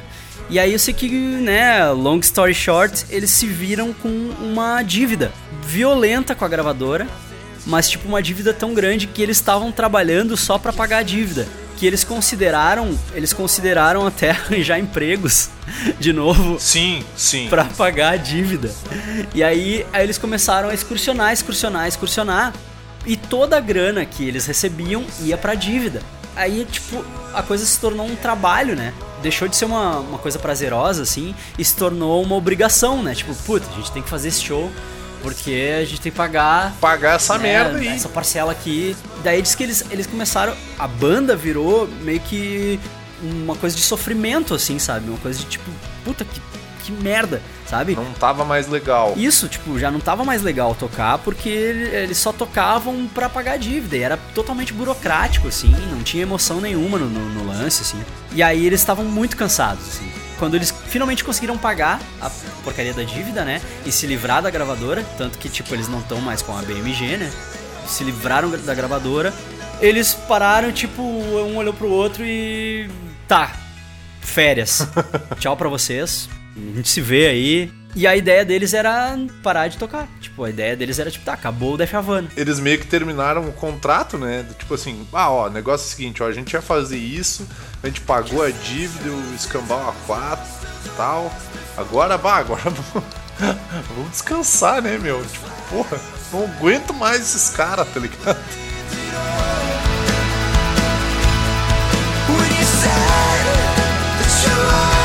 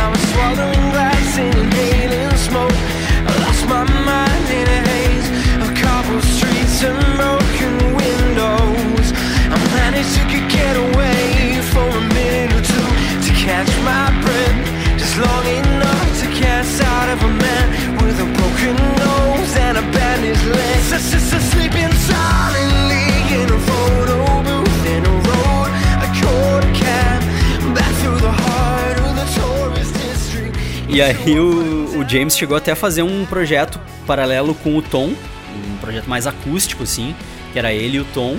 Muito diferente dos outros discos, né? Que era sempre ele e o Tom gravando.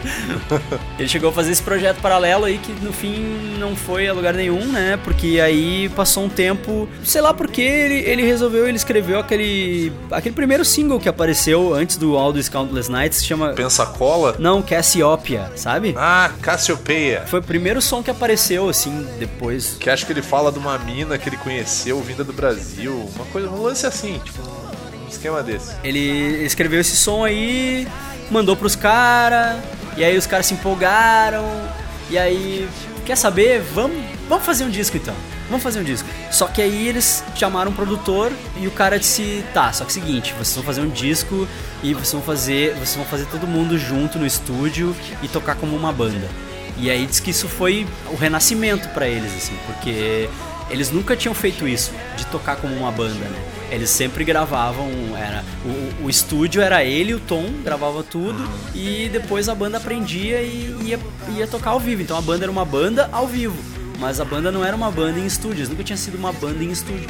E aí eles que foi muito bom, foi muito novo pra eles fazer esse disco, porque foi a banda sendo uma banda em, em estúdio. Ele trouxe as músicas e tal, e todo mundo trabalhou junto nas músicas, e o disco foi gravado ao vivo. E só pro pessoal ter uma ideia, porque a gente tá falando da banda assim, nossa.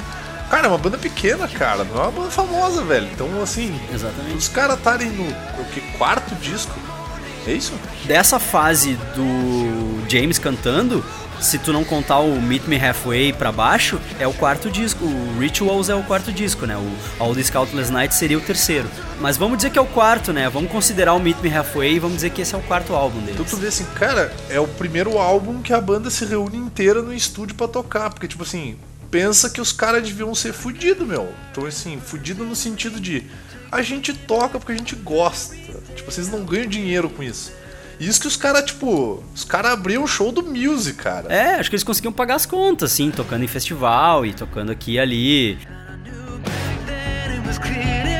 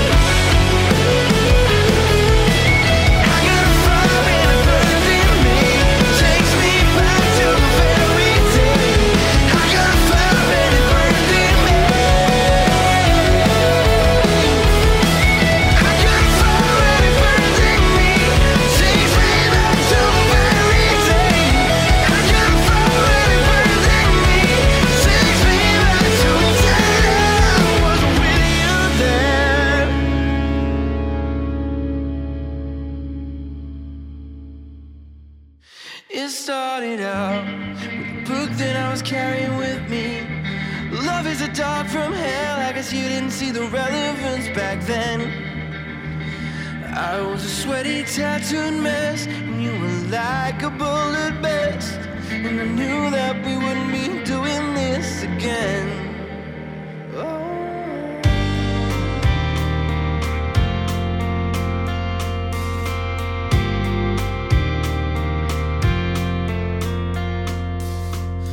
I knew if I let it go to waste, I'd never forgive myself. So I sat back, enjoying my time,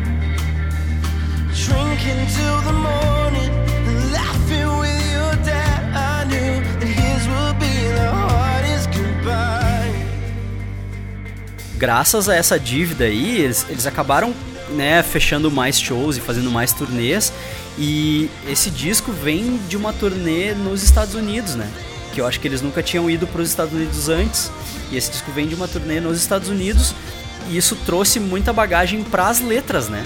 Porque tem muita letra desse disco que tem história de, da turnê americana, né? Tem, tipo, Seattle, aquela música Seattle é, é- é sobre isso, né? Tem até uma frase que é muito legal que, que ele fala Give me a makeshift backseat bed in this desert life. Ele diz que ele deitava no banco de trás do carro, fazia tipo uma cama assim e botava o disco do Counting Crows, o This Desert Life, e ficava ouvindo. E daí dormia, tipo, ele diz que ele ouviu muito esse disco, assim. Então, tipo, tem, tem várias historinhas, assim. A, a própria Pensacola que tu falou antes, né? Vem de histórias da turnê americana, né? Ah, fico pensando naquele bar em Pensacola. Ele cita pessoas que ele conheceu no meio da turnê. a turnê americana, né, o- a- essa coisa ruim de ter que pagar a dívida trouxe um monte de coisa boa, né? Um monte de coisa positiva que foi o conteúdo desse, desse disco que é, tipo, também foi outro que eu gastei de tanto ouvir, assim. Tu vê, né, tipo, só de tu saber que, ah, e eles fizeram o disco como uma banda, né? Todo mundo trabalhando seus arranjos junto e o disco foi gravado ao vivo, né? Que é uma, é uma tendência atual, assim, que tipo, agora a gente tem equipamento e tem tecnologia pra isso, né? Pra, pra tu poder fazer um disco com a banda toda tocando junto, sem que as coisas atrapalhem uma, uma outra, né? Nós fazia isso antigamente porque, ah, se eu botar a guitarra vai vazar na- no baixo e vai vazar na batera e eu não vou conseguir mixar, né, direito. E, e agora não, agora já se tem tecnologia e estrutura pra isso, né, Pra tu poder gravar um disco todo mundo junto, né. E esse All These Countless Nights, que é o de 2015, é isso? 2015, né? 2015, é. Ele foi o último álbum do. Foi o último álbum do Chris, né? Que é o. Isso, esse foi Que é o o último Guita que, que eu acredito, né? Que ele dava uma pegada mais. mais de, de punk rock, assim, dava uma, uma pegada mais melódica. Mas já tinha o Matt junto, né, já tinha o Matt junto escrevendo ali. Já, já tinha.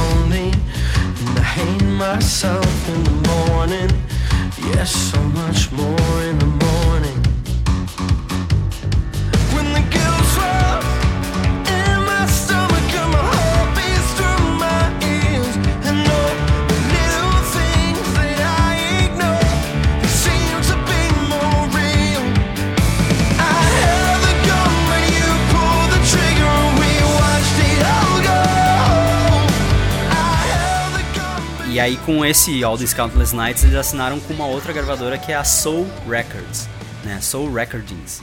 Eu achei que a vibe desse disco tá mais Jimmy World ainda. Se tu ouvir as coisas atuais do Jimmy World e tu ouvir esse disco, tu vai ver que é bem parecido, assim.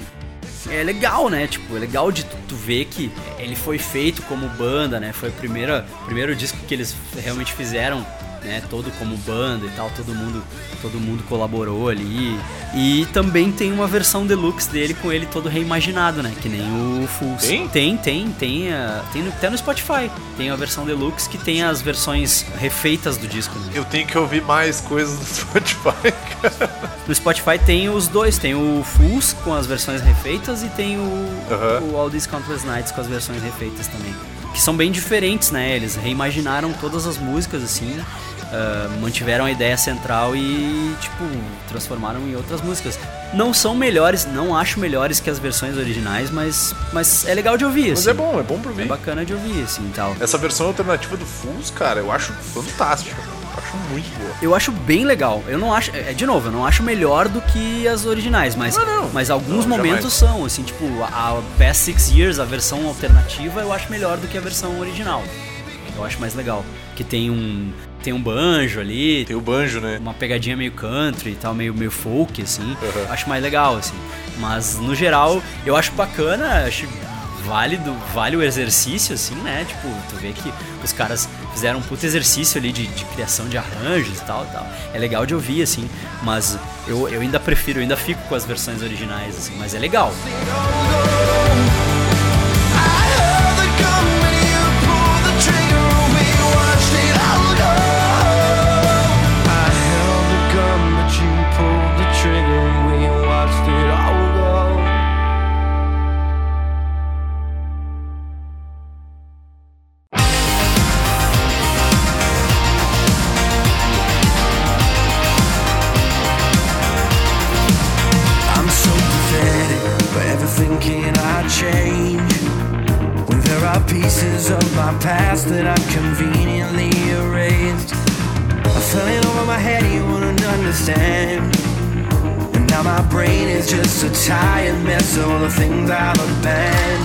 Should know, you never were an exception.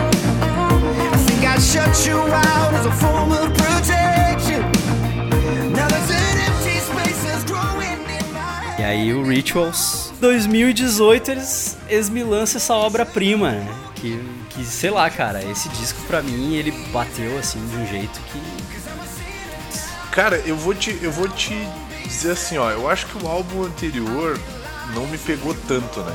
É, eu sou suspeito que todos os discos me pegaram, né? Cada um me pegou na sua devida época, assim, sabe? O All These Countless Nights eu acho que ele não me pegou tanto, cara. Mas aí que tá, eu lembro que eu já- nós já tinha falado disso, nós já tinha conversado disso. E daí eu pensei assim, cara, eu vou dar uma. Eu vou dar uma ouvida no All These Countless Nights. Cara, eu me peguei ouvindo o disco diretaço, daí eu vi o quanto eu tava errado, tá ligado? Mas é que às vezes, às vezes é o momento também, né? Verdade. Eu penso, tipo, no primeiro disco da Sarah Bareilles, que é uma cantora que eu gosto muito, assim. E a primeira vez que eu ouvi o primeiro disco dela, ele não me pegou tanto, assim. Tipo, foi uma parada que, ah, é legalzinho e tal, mas ah, ok. Aí passaram alguns anos, assim. Passaram alguns anos e eu voltei pro disco. E ali foi, sabe? Tipo, ali bateu, assim. E eu, pá, isso é demais? A mesma coisa acontece comigo, só que em relação ao Bruce Dixon, cara, por exemplo. Eu tentei ouvir a carreira solo dele uma época, não curti.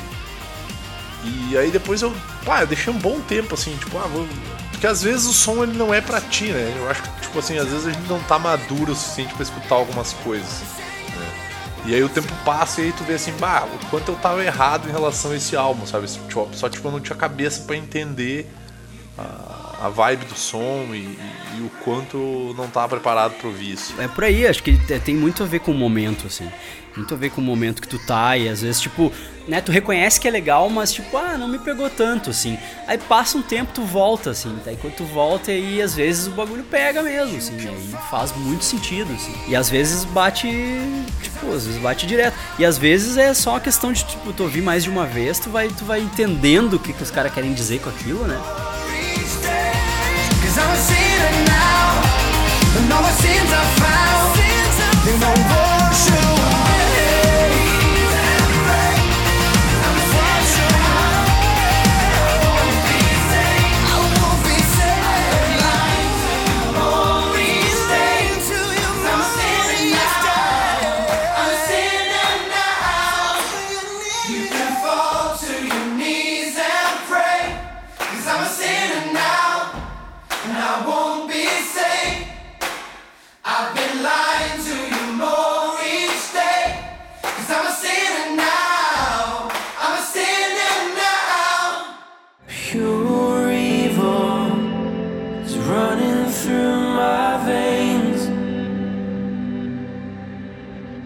It's always been a part of me I can never explain. I made people fall in love with the way that I made them feel. I found the cracks in their broken souls before they could heal.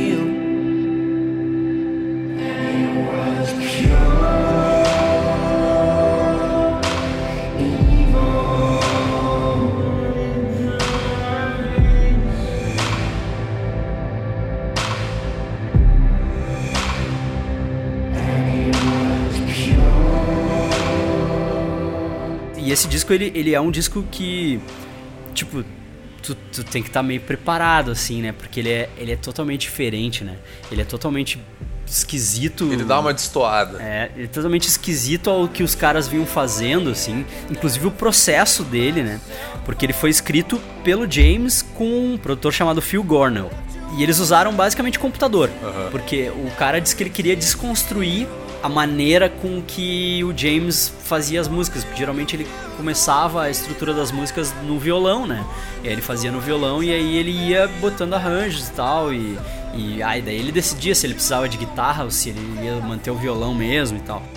Ali eles usaram um computador. Eles usaram um computador. Foi tipo ah, uma máquina de sampler, bateria eletrônica e tipo, vamos escrever, vamos escrever as estruturas aqui, depois a gente traz a banda pra contribuir, né? Depois a gente traz a banda pra cada um trazer e botar o seu input com a estrutura já organizada, né? A estrutura já montada.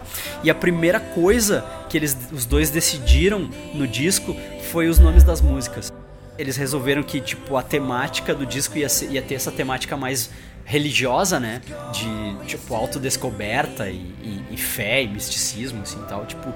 E então eles, eles foram bolando temas dentro dessa desse universo, assim, né? Então eles foram bolando títulos de músicas e o James daí junto com o Phil começavam a escrever coisas que eles achassem que fechavam com aquele título de música e aí depois ele trazia a letra, né?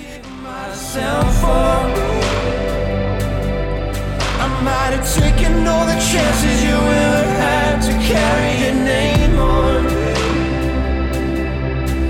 I've been holding it together, trying to bury the pain. But underneath the surface, I'm a mess, I'm a stain,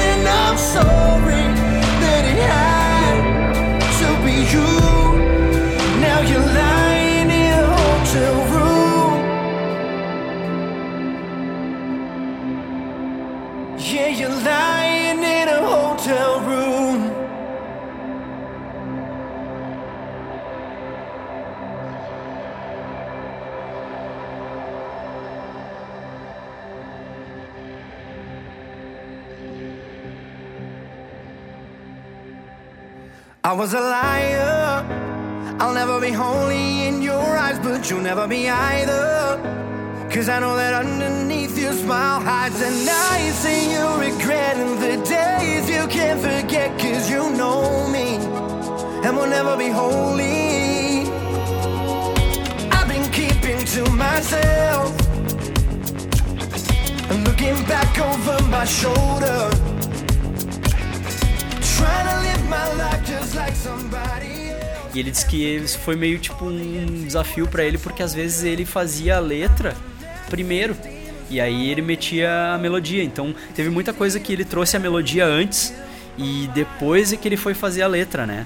Aquela Holy, aquela I was a liar. Ele disse que ele tinha essa melodia no celular dele gravado, né? Ele tinha tipo, né? e- ele tinha só. E aí ele foi, e aí ele foi pensando, tipo, ele começou a ouvir a melodia, e, tipo, ah, que, que eu vou escrever aqui, né? E aí ele aí conseguiu achar coisas que fechavam com a melodia e tal, e, e ele fez a letra em cima. Foi tipo um caminho inverso, assim, né? É, Mas o que é interessante pra gente ver o crescimento dos caras também, né? Tu sente que eles vão ficando mais maduros, que eles vão mudando essa, essa coisa do som aí com, com o passar do tempo, assim. Isso é interessante, cara, porque provavelmente no próximo álbum, tipo, já vai estar muito mais fácil pra ele criar a música nesse sentido, né? Porque ele não vai ficar, por exemplo, assim, ele não vai ficar refém de uma letra ou ele não vai ficar refém de uma melodia, ele, ele vai conseguir fazer de tudo um pouco. E isso é, ele vai ter recursos ilimitados, né? É, porque senão o cara ficar sempre na zona de conforto dele, o cara não sai nunca, né? É, o cara vicia no processo dele, né? Ele vicia, não, não, do meu jeito tem que ser assim, sabe? Tipo, do meu jeito, esse é o meu processo, entendeu? Tipo, e, e aí tu vai e trabalha com um produtor que a parada do cara é tipo, ah, eu quero te tirar desse teu processo aí. Eu quero te meter um processo outro, assim, um novo processo. E vamos ver como é que tu te sai e vamos ver o que que sai disso aí, sabe? E saiu, puta, saiu um descasso. É um baita um álbum, cara. Eu gostei muito dele. Um baita disco, O- putz. eu, eu fiquei. Eu, Não tem uma música ruim naquela merda de disco, cara. Não tem nada nem meia boca, assim. eu admito que eu fiquei um pouco preocupado, mas isso é normal meu, porque toda banda que eu curto eu tenho medo de tipo assim. Vai sair um álbum, eu vou assistir o álbum e vou achar uma merda. vou parar pra ouvir e não vou gostar, vou, vou achar uma bosta. não aconteceu isso com essa banda, então eu, tô, eu fico feliz.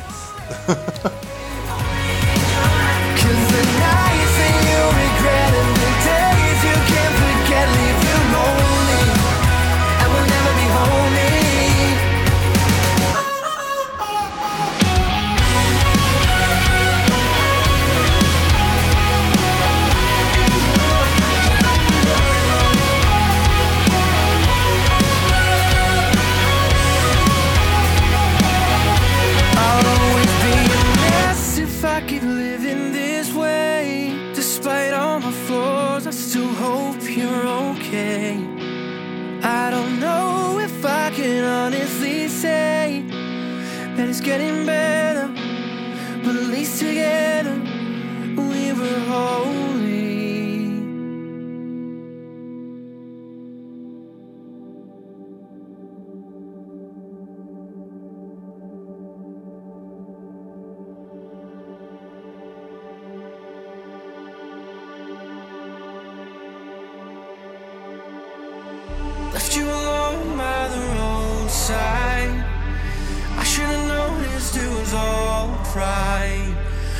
Kept me from seeing you're a lost soul who's sinking deeper. Maybe the darkness took hold of me, maybe I'm just scared of reality. To tell you the truth, I've never felt so lost. I'm getting weaker,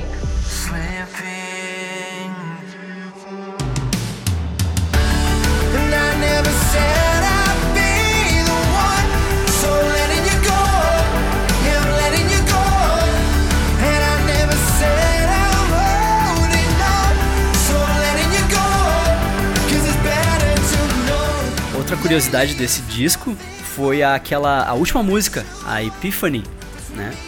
Que o James disse que ele anotou um monte de bobagem no celular, assim, tipo, meio que ah, ah os arrependimentos, arrependimentos da minha vida, tá ligado? ele fez, ah, fez uma lista de arrependimentos. E ele, tipo, ele escreveu assim, pá, sem rimar mesmo, assim, tipo, pegou e escreveu. E aí ele pegou e mandou pro Phil. Mandou pro Phil, tipo, de arreganho, assim, né? E aí o Phil leu aquilo e disse: Isso tem que ser a última música do disco. Cara, tu tem que terminar o disco assim. E aí que brilhou a Epiphany, né? Que é aterrador, assim, sabe? Tipo, a, a primeira vez que eu ouvi o disco, eu escutei aquilo, eu gelei, assim, sabe? Porque é, é de uma sinceridade, uma honestidade bizarra, assim, sabe? Ele falando sobre todas as coisas que ele estaria fazendo se ele não tivesse nessa banda. Aham. Ele começa tipo, ah, eu quero remover todas as minhas tatuagens, cortar o cabelo de um jeito que valorize meu rosto, arrumar um emprego das 9 às 6. Tipo, cara, e, e é aterrador, assim, só que vai chegando num ponto em que, tipo, spoilers, ele se mata no final. E é pesado também, né? Aquela mesma vibe que a gente tava falando antes, assim. Tipo, tá tudo muito maneiro até que deixa de ser maneiro e fica uma coisa meio que te faz parar pra pensar e daí tu fica assim, cara, o que que tá acontecendo, velho? Isso. O que que eu tô, o que que eu tô sentindo agora? Eu gelei com aquilo quando eu ouvi, tipo, quando chegou na última frase. Eu pensei, cara, o cara, o cara tá se matando na, na letra. É pra te balançar, assim, sabe? É pra te fazer pensar na tua vida, né? Tipo, ah, tu, tu tá fazendo o que tu realmente gostaria de estar fazendo da tua vida, tu, tu tem só uma. É o nome perfeito, né? Epiphany é o nome perfeito pra música, assim. Eu nem vou colocar ela de fundo aqui, eu vou botar ela no final do podcast. Depois que a gente der tchau, eu vou meter ela.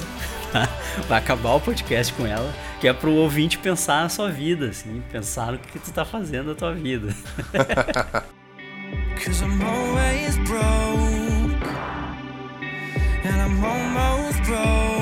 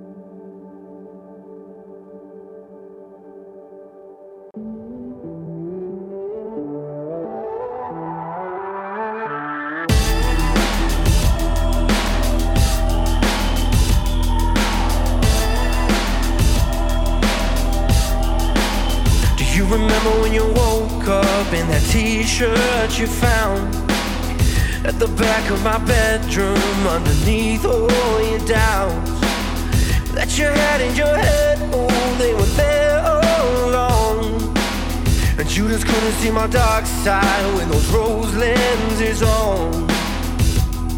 And I don't really know what I'm doing. And I'm sorry I put you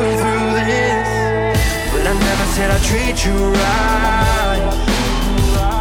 Mas é basicamente o que eu sinto quando eu paro pra ouvir o Death Havana, cara. Que nem eu disse, né? Eu sempre escuto as bandas e eu relaciono bandas com as pessoas.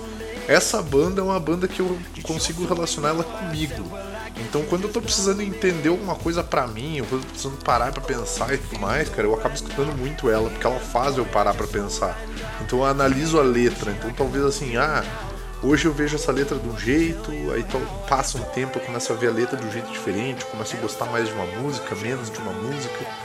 E, e de, de uma certa forma ela vem me acompanhando, sabe? Então, tipo, eu vou ouvindo com o tempo, se eu não tô legal, eu vou ouvir, eu tô bem, eu vou ouvir também. Tem um lance muito de autocrítica nas letras dele, né? É uma parada muito dele perceber os próprios defeitos, assim, e se colocar aberto pra, né, se colocar vulnerável ali, aberto pra, pra corrigir os próprios defeitos, assim, né? Tipo, en- entender que, que ele é falho, né? No fim, todo mundo é vulnerável, né?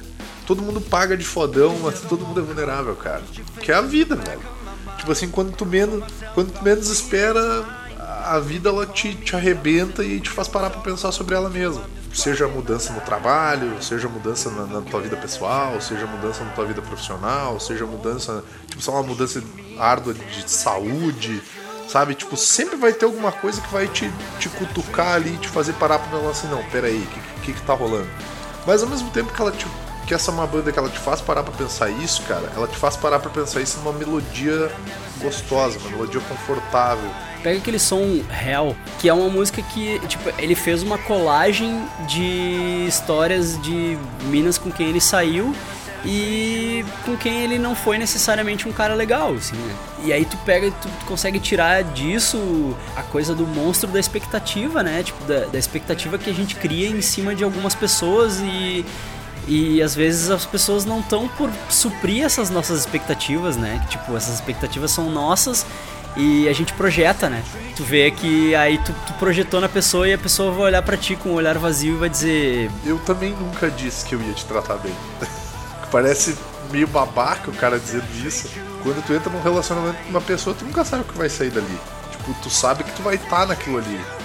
Mas tu não sabe o que, que aonde que aquilo vai te levar. Muitas pessoas têm essa, essa doce ilusão, assim, tipo assim, ah, eu vou casar, vou ter filhos, vou morar numa casinha no subúrbio com uma, uma gradezinha branca de madeira.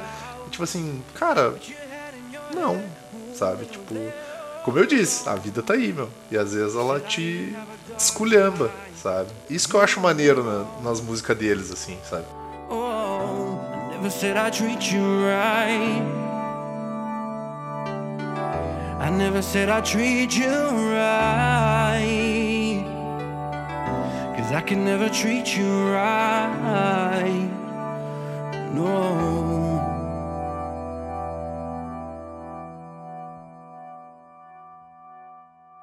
I'm scared of talking in my sleep most every night. Case my conscience has a change of heart, suddenly decides to let her know the darkest secrets I keep bottled up inside. Maybe it's time I found a better place to hide. Or just somebody to confide in. Yeah, I was never holding on to anything more than a memory of you.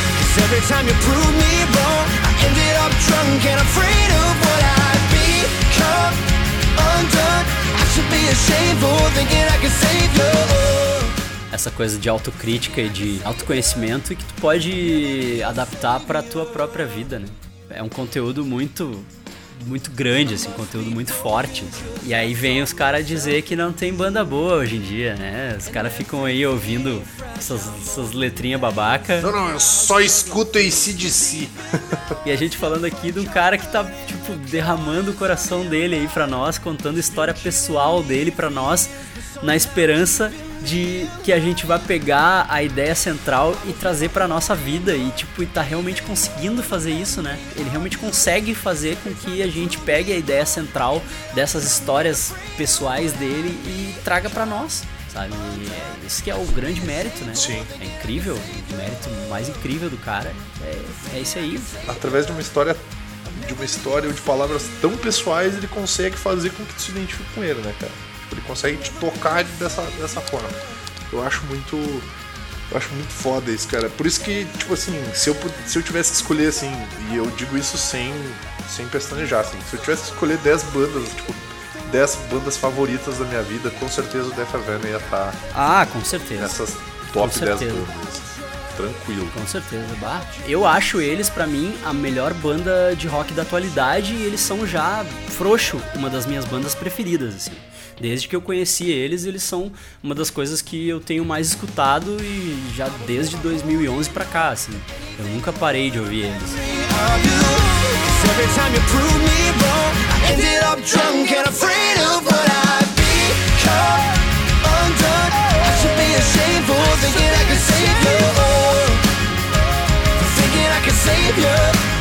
I'll never be your savior. Never be your savior.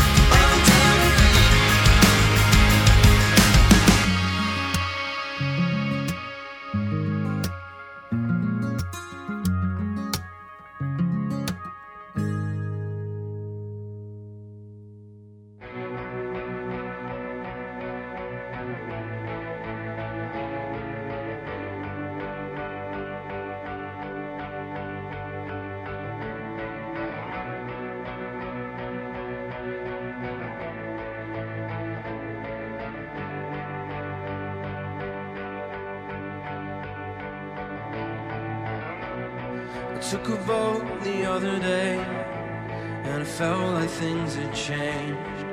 The calm of open water numbed my nerves away, but the clouds were coming in.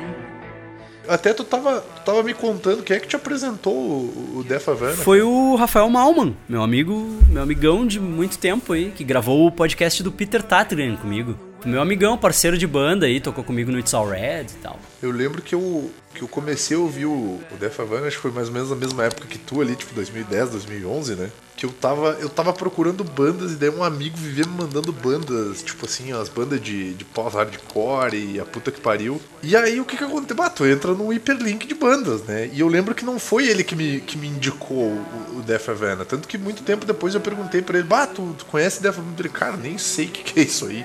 Só que eu entrei num hiperlink de entrar nos vídeos das bandas que ele me mandava e eu olhava os vídeos. E o Death Havana tava ali. E a música que tava ali é o Smiles All Around. Sim, sim.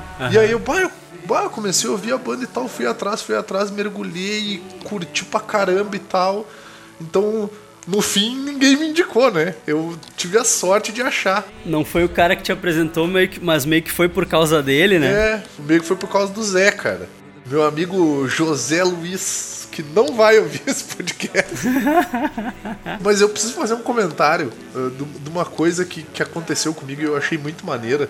E tipo assim, uma vez eu tava numa festa, e aí eu tava conversando, tipo, eu tava numa, numa roda de pessoas, isso faz, acho que deve fazer uns 10 anos isso. Eu tava numa festa num, num lugar em, em Caxias, e tava conversando com uma galera de música e tal, e daí parou um cara que ouviu que a gente tava conversando, e eu tava falando de Death Havana, porque é tipo assim, pô, eu tava falando assim, pô, tem essa banda e tal, pô, a galera não conhece e tal, mas pô, o som dos caras é muito da hora, e eu lembro que o álbum que eu tava falando era o Fools.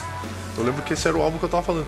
Cara, do meio do nada o cara parou, ele me deu um abraço, ele falou assim, cara, finalmente eu achei alguém que conhece Death Havana. E ele falou assim, cara, o James é um cara foda, eu pago um pau federal pra esse cara. E assim, eu fico muito feliz de saber que tem uma outra pessoa que conhece e gosta de Death Havana. Então eu queria deixar um abraço pra esse brother aí, que me parou na festa, me deu um abraço, que eu não lembro quem era. Mas ele tava, tipo, tri feliz porque ele tinha achado mais alguém que, que curtia Death Havana, cara. Porque é uma banda que. Eu já fiz post no, no Super Amish sobre, sobre Death. Que, que é uma banda que as pessoas deviam conhecer, meu. Tipo, é, um- é, um- é, um- é o tipo de som que a galera tinha que ouvir mais. É uma banda que ela, ela não tem o sucesso que ela merecia, sabe? Eu acho que ela merecia ser muito mais famosa e ter muito mais reconhecimento. Eu acho que tudo, tudo a seu tempo, né? Que ah, infelizmente ah, as coisas chegam no grande público 20 anos depois. Sim. Pode ver, o Foo Fighters, que agora é considerado a grande, maior banda de rock do mundo, né? Uhum. Ah, pô, Foo Fighters é dos anos 90, né? E a- só agora, 20 anos depois, que os caras estão tendo esse status, né? De gigante e, e tal. Então eu acho que as coisas levam um tempo pra maturar, assim, e, e elas passam um bom tempo em ouvidos específicos, né? Em ouvidos de galera de nicho. E a gente tenta apresentar isso pra outras pessoas e as pessoas meio que não dão bola pra nós, assim, sabe? Eu já falei do Def Havana pra alguns amigos, assim, pra algumas pessoas, e as pessoas meio que, tipo, cagaram pra mim, assim, sabe? Ah, nem sei do que, que tu tá falando. Ah, só que daí, tipo, daqui a uns 20 anos tu vai ver que, que aí eles vão lançar um álbum que vai estourar no mundo todo e aí todo mundo vai virar fanzoca desde, desde sempre. Vai postar fotinho no- na arena do Grêmio, no, no show deles na arena do Grêmio, tá ligado?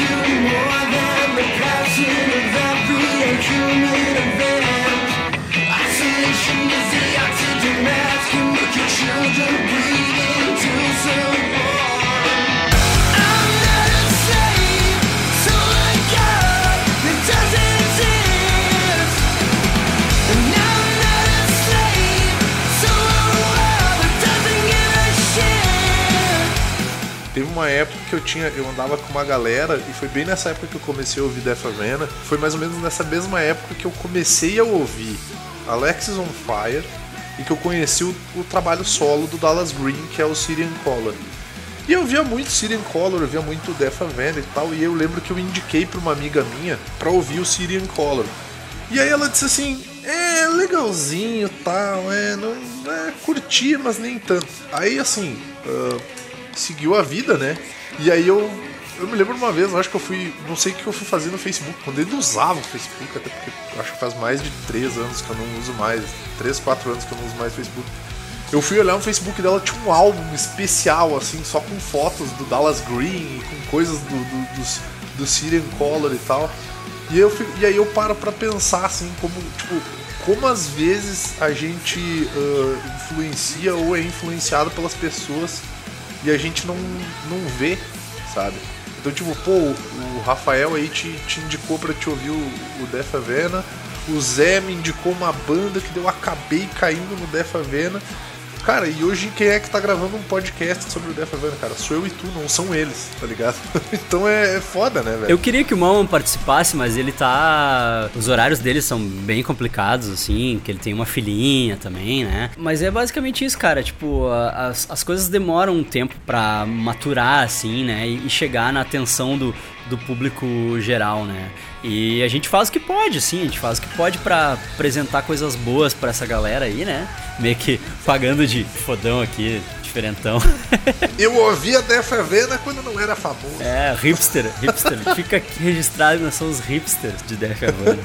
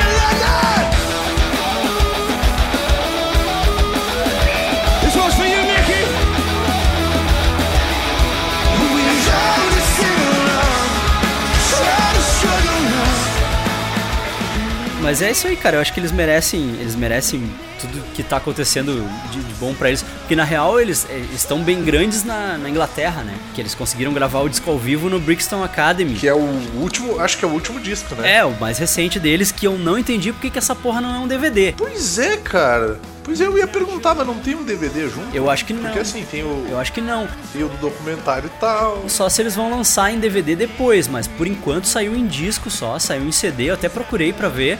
Tem algumas músicas que eles botaram no YouTube como, né, vídeo desse show aí. Então eu acho que eles filmaram o show, Mas então, tem o vídeo do show inteiro no YouTube, cara. mas não oficial deles. Eu não sei se é oficial deles, mas tá aqui, cara. Quando eu procurei, assim, eu procurei registro oficial, assim, em vídeo, né? Pra, até pra saber se, se tinha o DVD e tal. E até agora não tem DVD, até agora é só o disco mesmo, só o CD. Só não sei se eles pretendem lançar o DVD depois, mas eu acho meio burrada, né? Porque eles não lançaram os dois ao mesmo tempo e tal. E eu achei, achei estranho, assim, ser um disco, um disco ao vivo. Ah, não, acabei de achar aqui é fan-made, cara, mas é um cara que pegou todos os Ah, todos os olha aí, ó, vídeos de todos os, ah, todas as músicas do show e o cara montou tipo um, um filmão, cara. Mas assim, é áudio, é o áudio da câmera e é bem ruimzinho, cara. no YouTube deles tem o- umas duas ou três músicas desse show filmadas, né? Vídeo oficial, assim, filmado, vídeo oficial. É meio que uma vibe de, ah, videoclipe pra divulgar o disco, assim, mas, porra, por que não fazer um DVD, né? Se tu filmou, Sim. se tu filmou e tu lançou uns vídeos of- oficial do troço, Cara, eu né? ia achar do caramba se Porra, ia tivesse ser um muito DVD bom, disso aí, cara. cara. Apesar de que, tipo, eu achei o disco. Eu achei a execução. Da, da- as, as músicas novas, né? As músicas mais recentes do, do All These Countless Nights pra cá, eu achei impecável a execução, assim. Agora, A dos do antigos. Old Souls e do Fools, eu achei meio meia boca, assim, a execução. Acho que, que perdeu um pouquinho, assim. Mas, ah, é muito legal igual, sabe?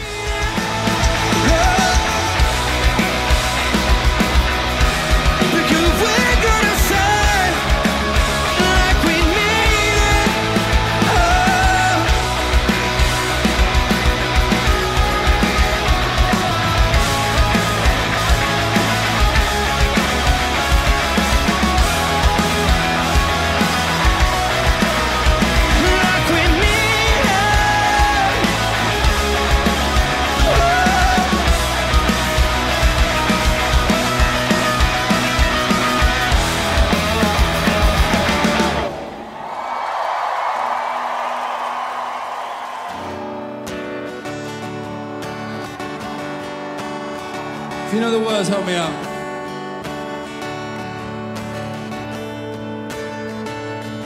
I've been dragging out my love for over 13 months right now. It's been a year and I believe believing who I found. Fucking Columbia. I've been trying out this thing they call happiness for a while, but I never truly cleared my cluttered mind. Because I knew that you'd get sick of all the stupid shit I did, and how I never think far enough ahead. Cause my drinking takes its toll on everybody around me, especially you. It's like a degenerate disease because it eats away at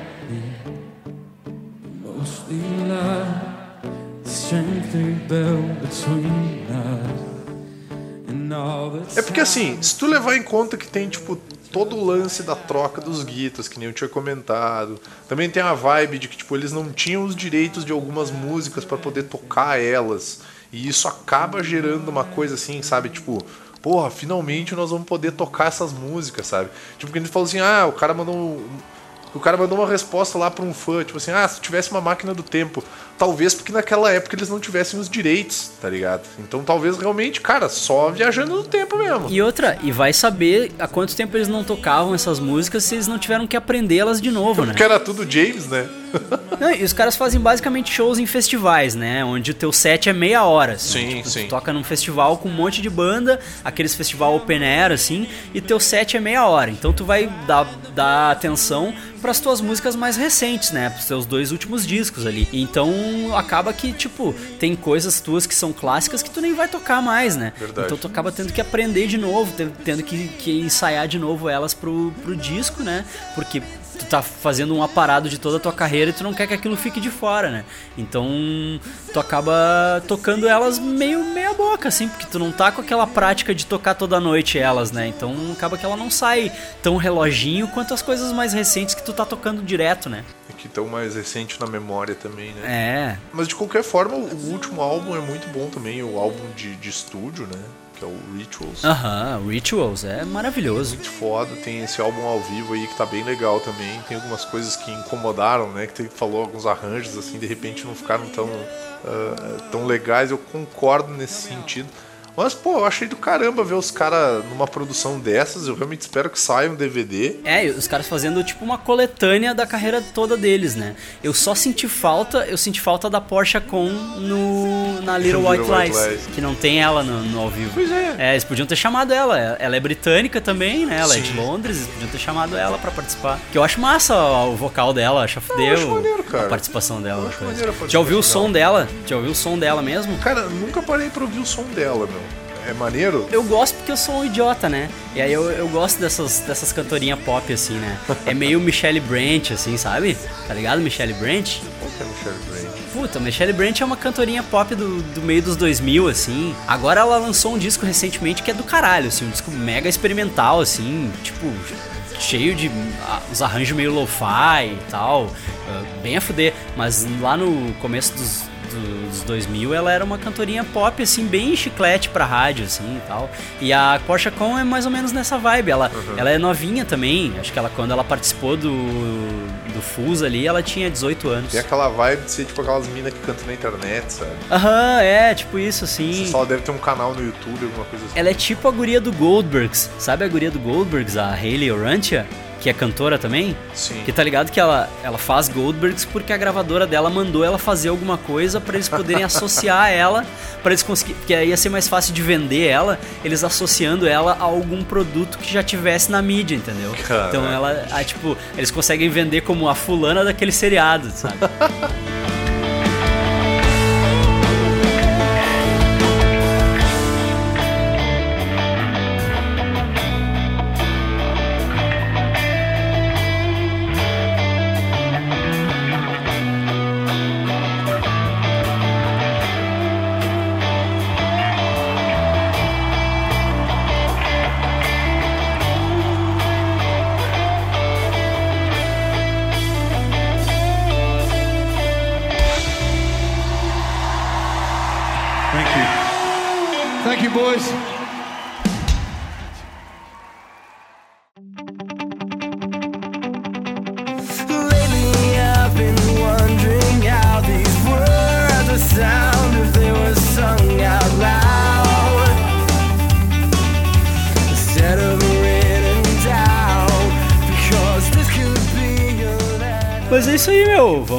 ficando nessa então. Vamos. Vamos ficar por aqui então. Não teve hambúrguer hoje, que a gente é uns preguiçosos desorganizados, não fizemos hambúrguer. Então eu queria saber de ti aí, indica uma hamburgueria pro pessoal, uma hamburgueria de Caxias, pra gente conhecer quando a gente for pra Caxias. Caxias é conhecida por ter hambúrgueres muito bons. Inclusive lá a gente não chama de hambúrguer, tá? Lá a gente chama de X. Mas X é uma coisa e hambúrguer é outra. Sabe, né?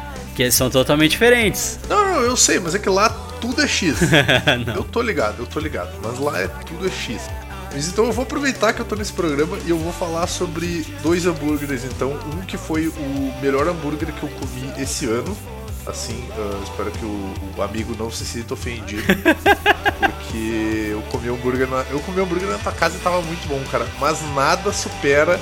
E aí agora tu vai ficar bolado comigo, cara. Nada supera o hambúrguer de kibe que eu comi em São Paulo, cara. Que aquele Ah, bagulho era sabia, eu sabia que tu maravilhoso. ia falar do hambúrguer de falafel. É o hambúrguer de kibe, caralho. É o hambúrguer de falafel, cara. Nossa, eu, tô- eu cheguei a. Cheguei a até desligar meu cérebro de tão foda que era aquilo, cara. Cara, um hamburgão de, hamburgão de falafel, foda pra caramba, cara. Só que ele é tão foda que eu não lembro o nome do lugar. Tu sabe que eu lembrei de ti esses dias, porque tem uma hamburgueria aqui perto de casa que chama Companhia, Hum. que eu faço jabá pra eles mesmo, porque eles são foda. porque eles fazem tudo. Eles são uma padaria Aham. que eles é uma padaria que é hamburgueria. Só que eles fazem tudo. Eles fazem o próprio pão, eles fazem o próprio bacon, eles defumam o próprio bacon. Aham. Eles têm outros sanduíches, tipo com pastrame, eles fazem o pastrame deles. Eles fazem o próprio sorvete. Eles só não, acho que eles só não fazem a própria cerveja assim. Sim. Mas tipo, eles, eles vendem chá gelado que eles mesmos fazem e é bom pra caralho. Eles fazem a- as compotas que vão dentro dos, dos hambúrgueres, tipo picles de moranga. Aham. Tipo, eles fazem tudo lá. Nada vem de outros lugares. Eles fazem tudo, tipo, é, é, é 100% artesanal a parada. E, e é muito, é muito, muito, muito bom. É, chama Companhia Tudo Sobre Pão, o nome do lugar. E, e aí eu vi esses dias que eles postaram que agora eles têm um hambúrguer de falafel, que tu pode substituir nos outros hambúrgueres. E se não quiser comer carne, tu substitui pelo hambúrguer de falafel. Que eles fazem lá também, obviamente. Que bom que tu disse isso, porque daí a próxima vez que eu colar aí, nós vamos nesse, vamos nesse rolê aí comer esse negócio. Vamos porque é aqui do lado de casa, dá pra ir a pé. Tranquilaço, então. É muito perto daqui de casa. A, gente, a próxima vez que tu vier, vamos no companhia. Beleza. Então eu vou indicar uma hamburgueria de Caxias do Sul, que ela é muito boa, ela é uma hamburgueria tradicional de lá. E nessa hamburgueria que foi criado um hambúrguer clássico, mas não clássico por ser não só bom, né? Porque variam muito os, os sabores. Mas nessa hamburgueria foi criado o, o famoso torpedo, que é um hambúrguer que tu come num pão de cachorro quente. Cara, é um bagulho do tamanho do antebraço, tá ligado? E é simplesmente fantástico, que é a hamburgueria do Moreira, é o Moreira Lanches, cara. Moreira Lanche. É uma hamburgueria que ela tem uma, uma pegada toda rock and roll retrô. A decoração deles é tipo aquelas hamburguerias, aqueles drive-ins anos, ah, anos 20, anos 30, sabe? Que, tipo aquele banco vermelho de couro, aquela mesinha de drive-in, assim, tipo aquela mesa, sei lá, uma mesa azul. E aí tem um monte de, de decorações de, de, de rock and roll, assim, tipo umas coisas bem legais, assim.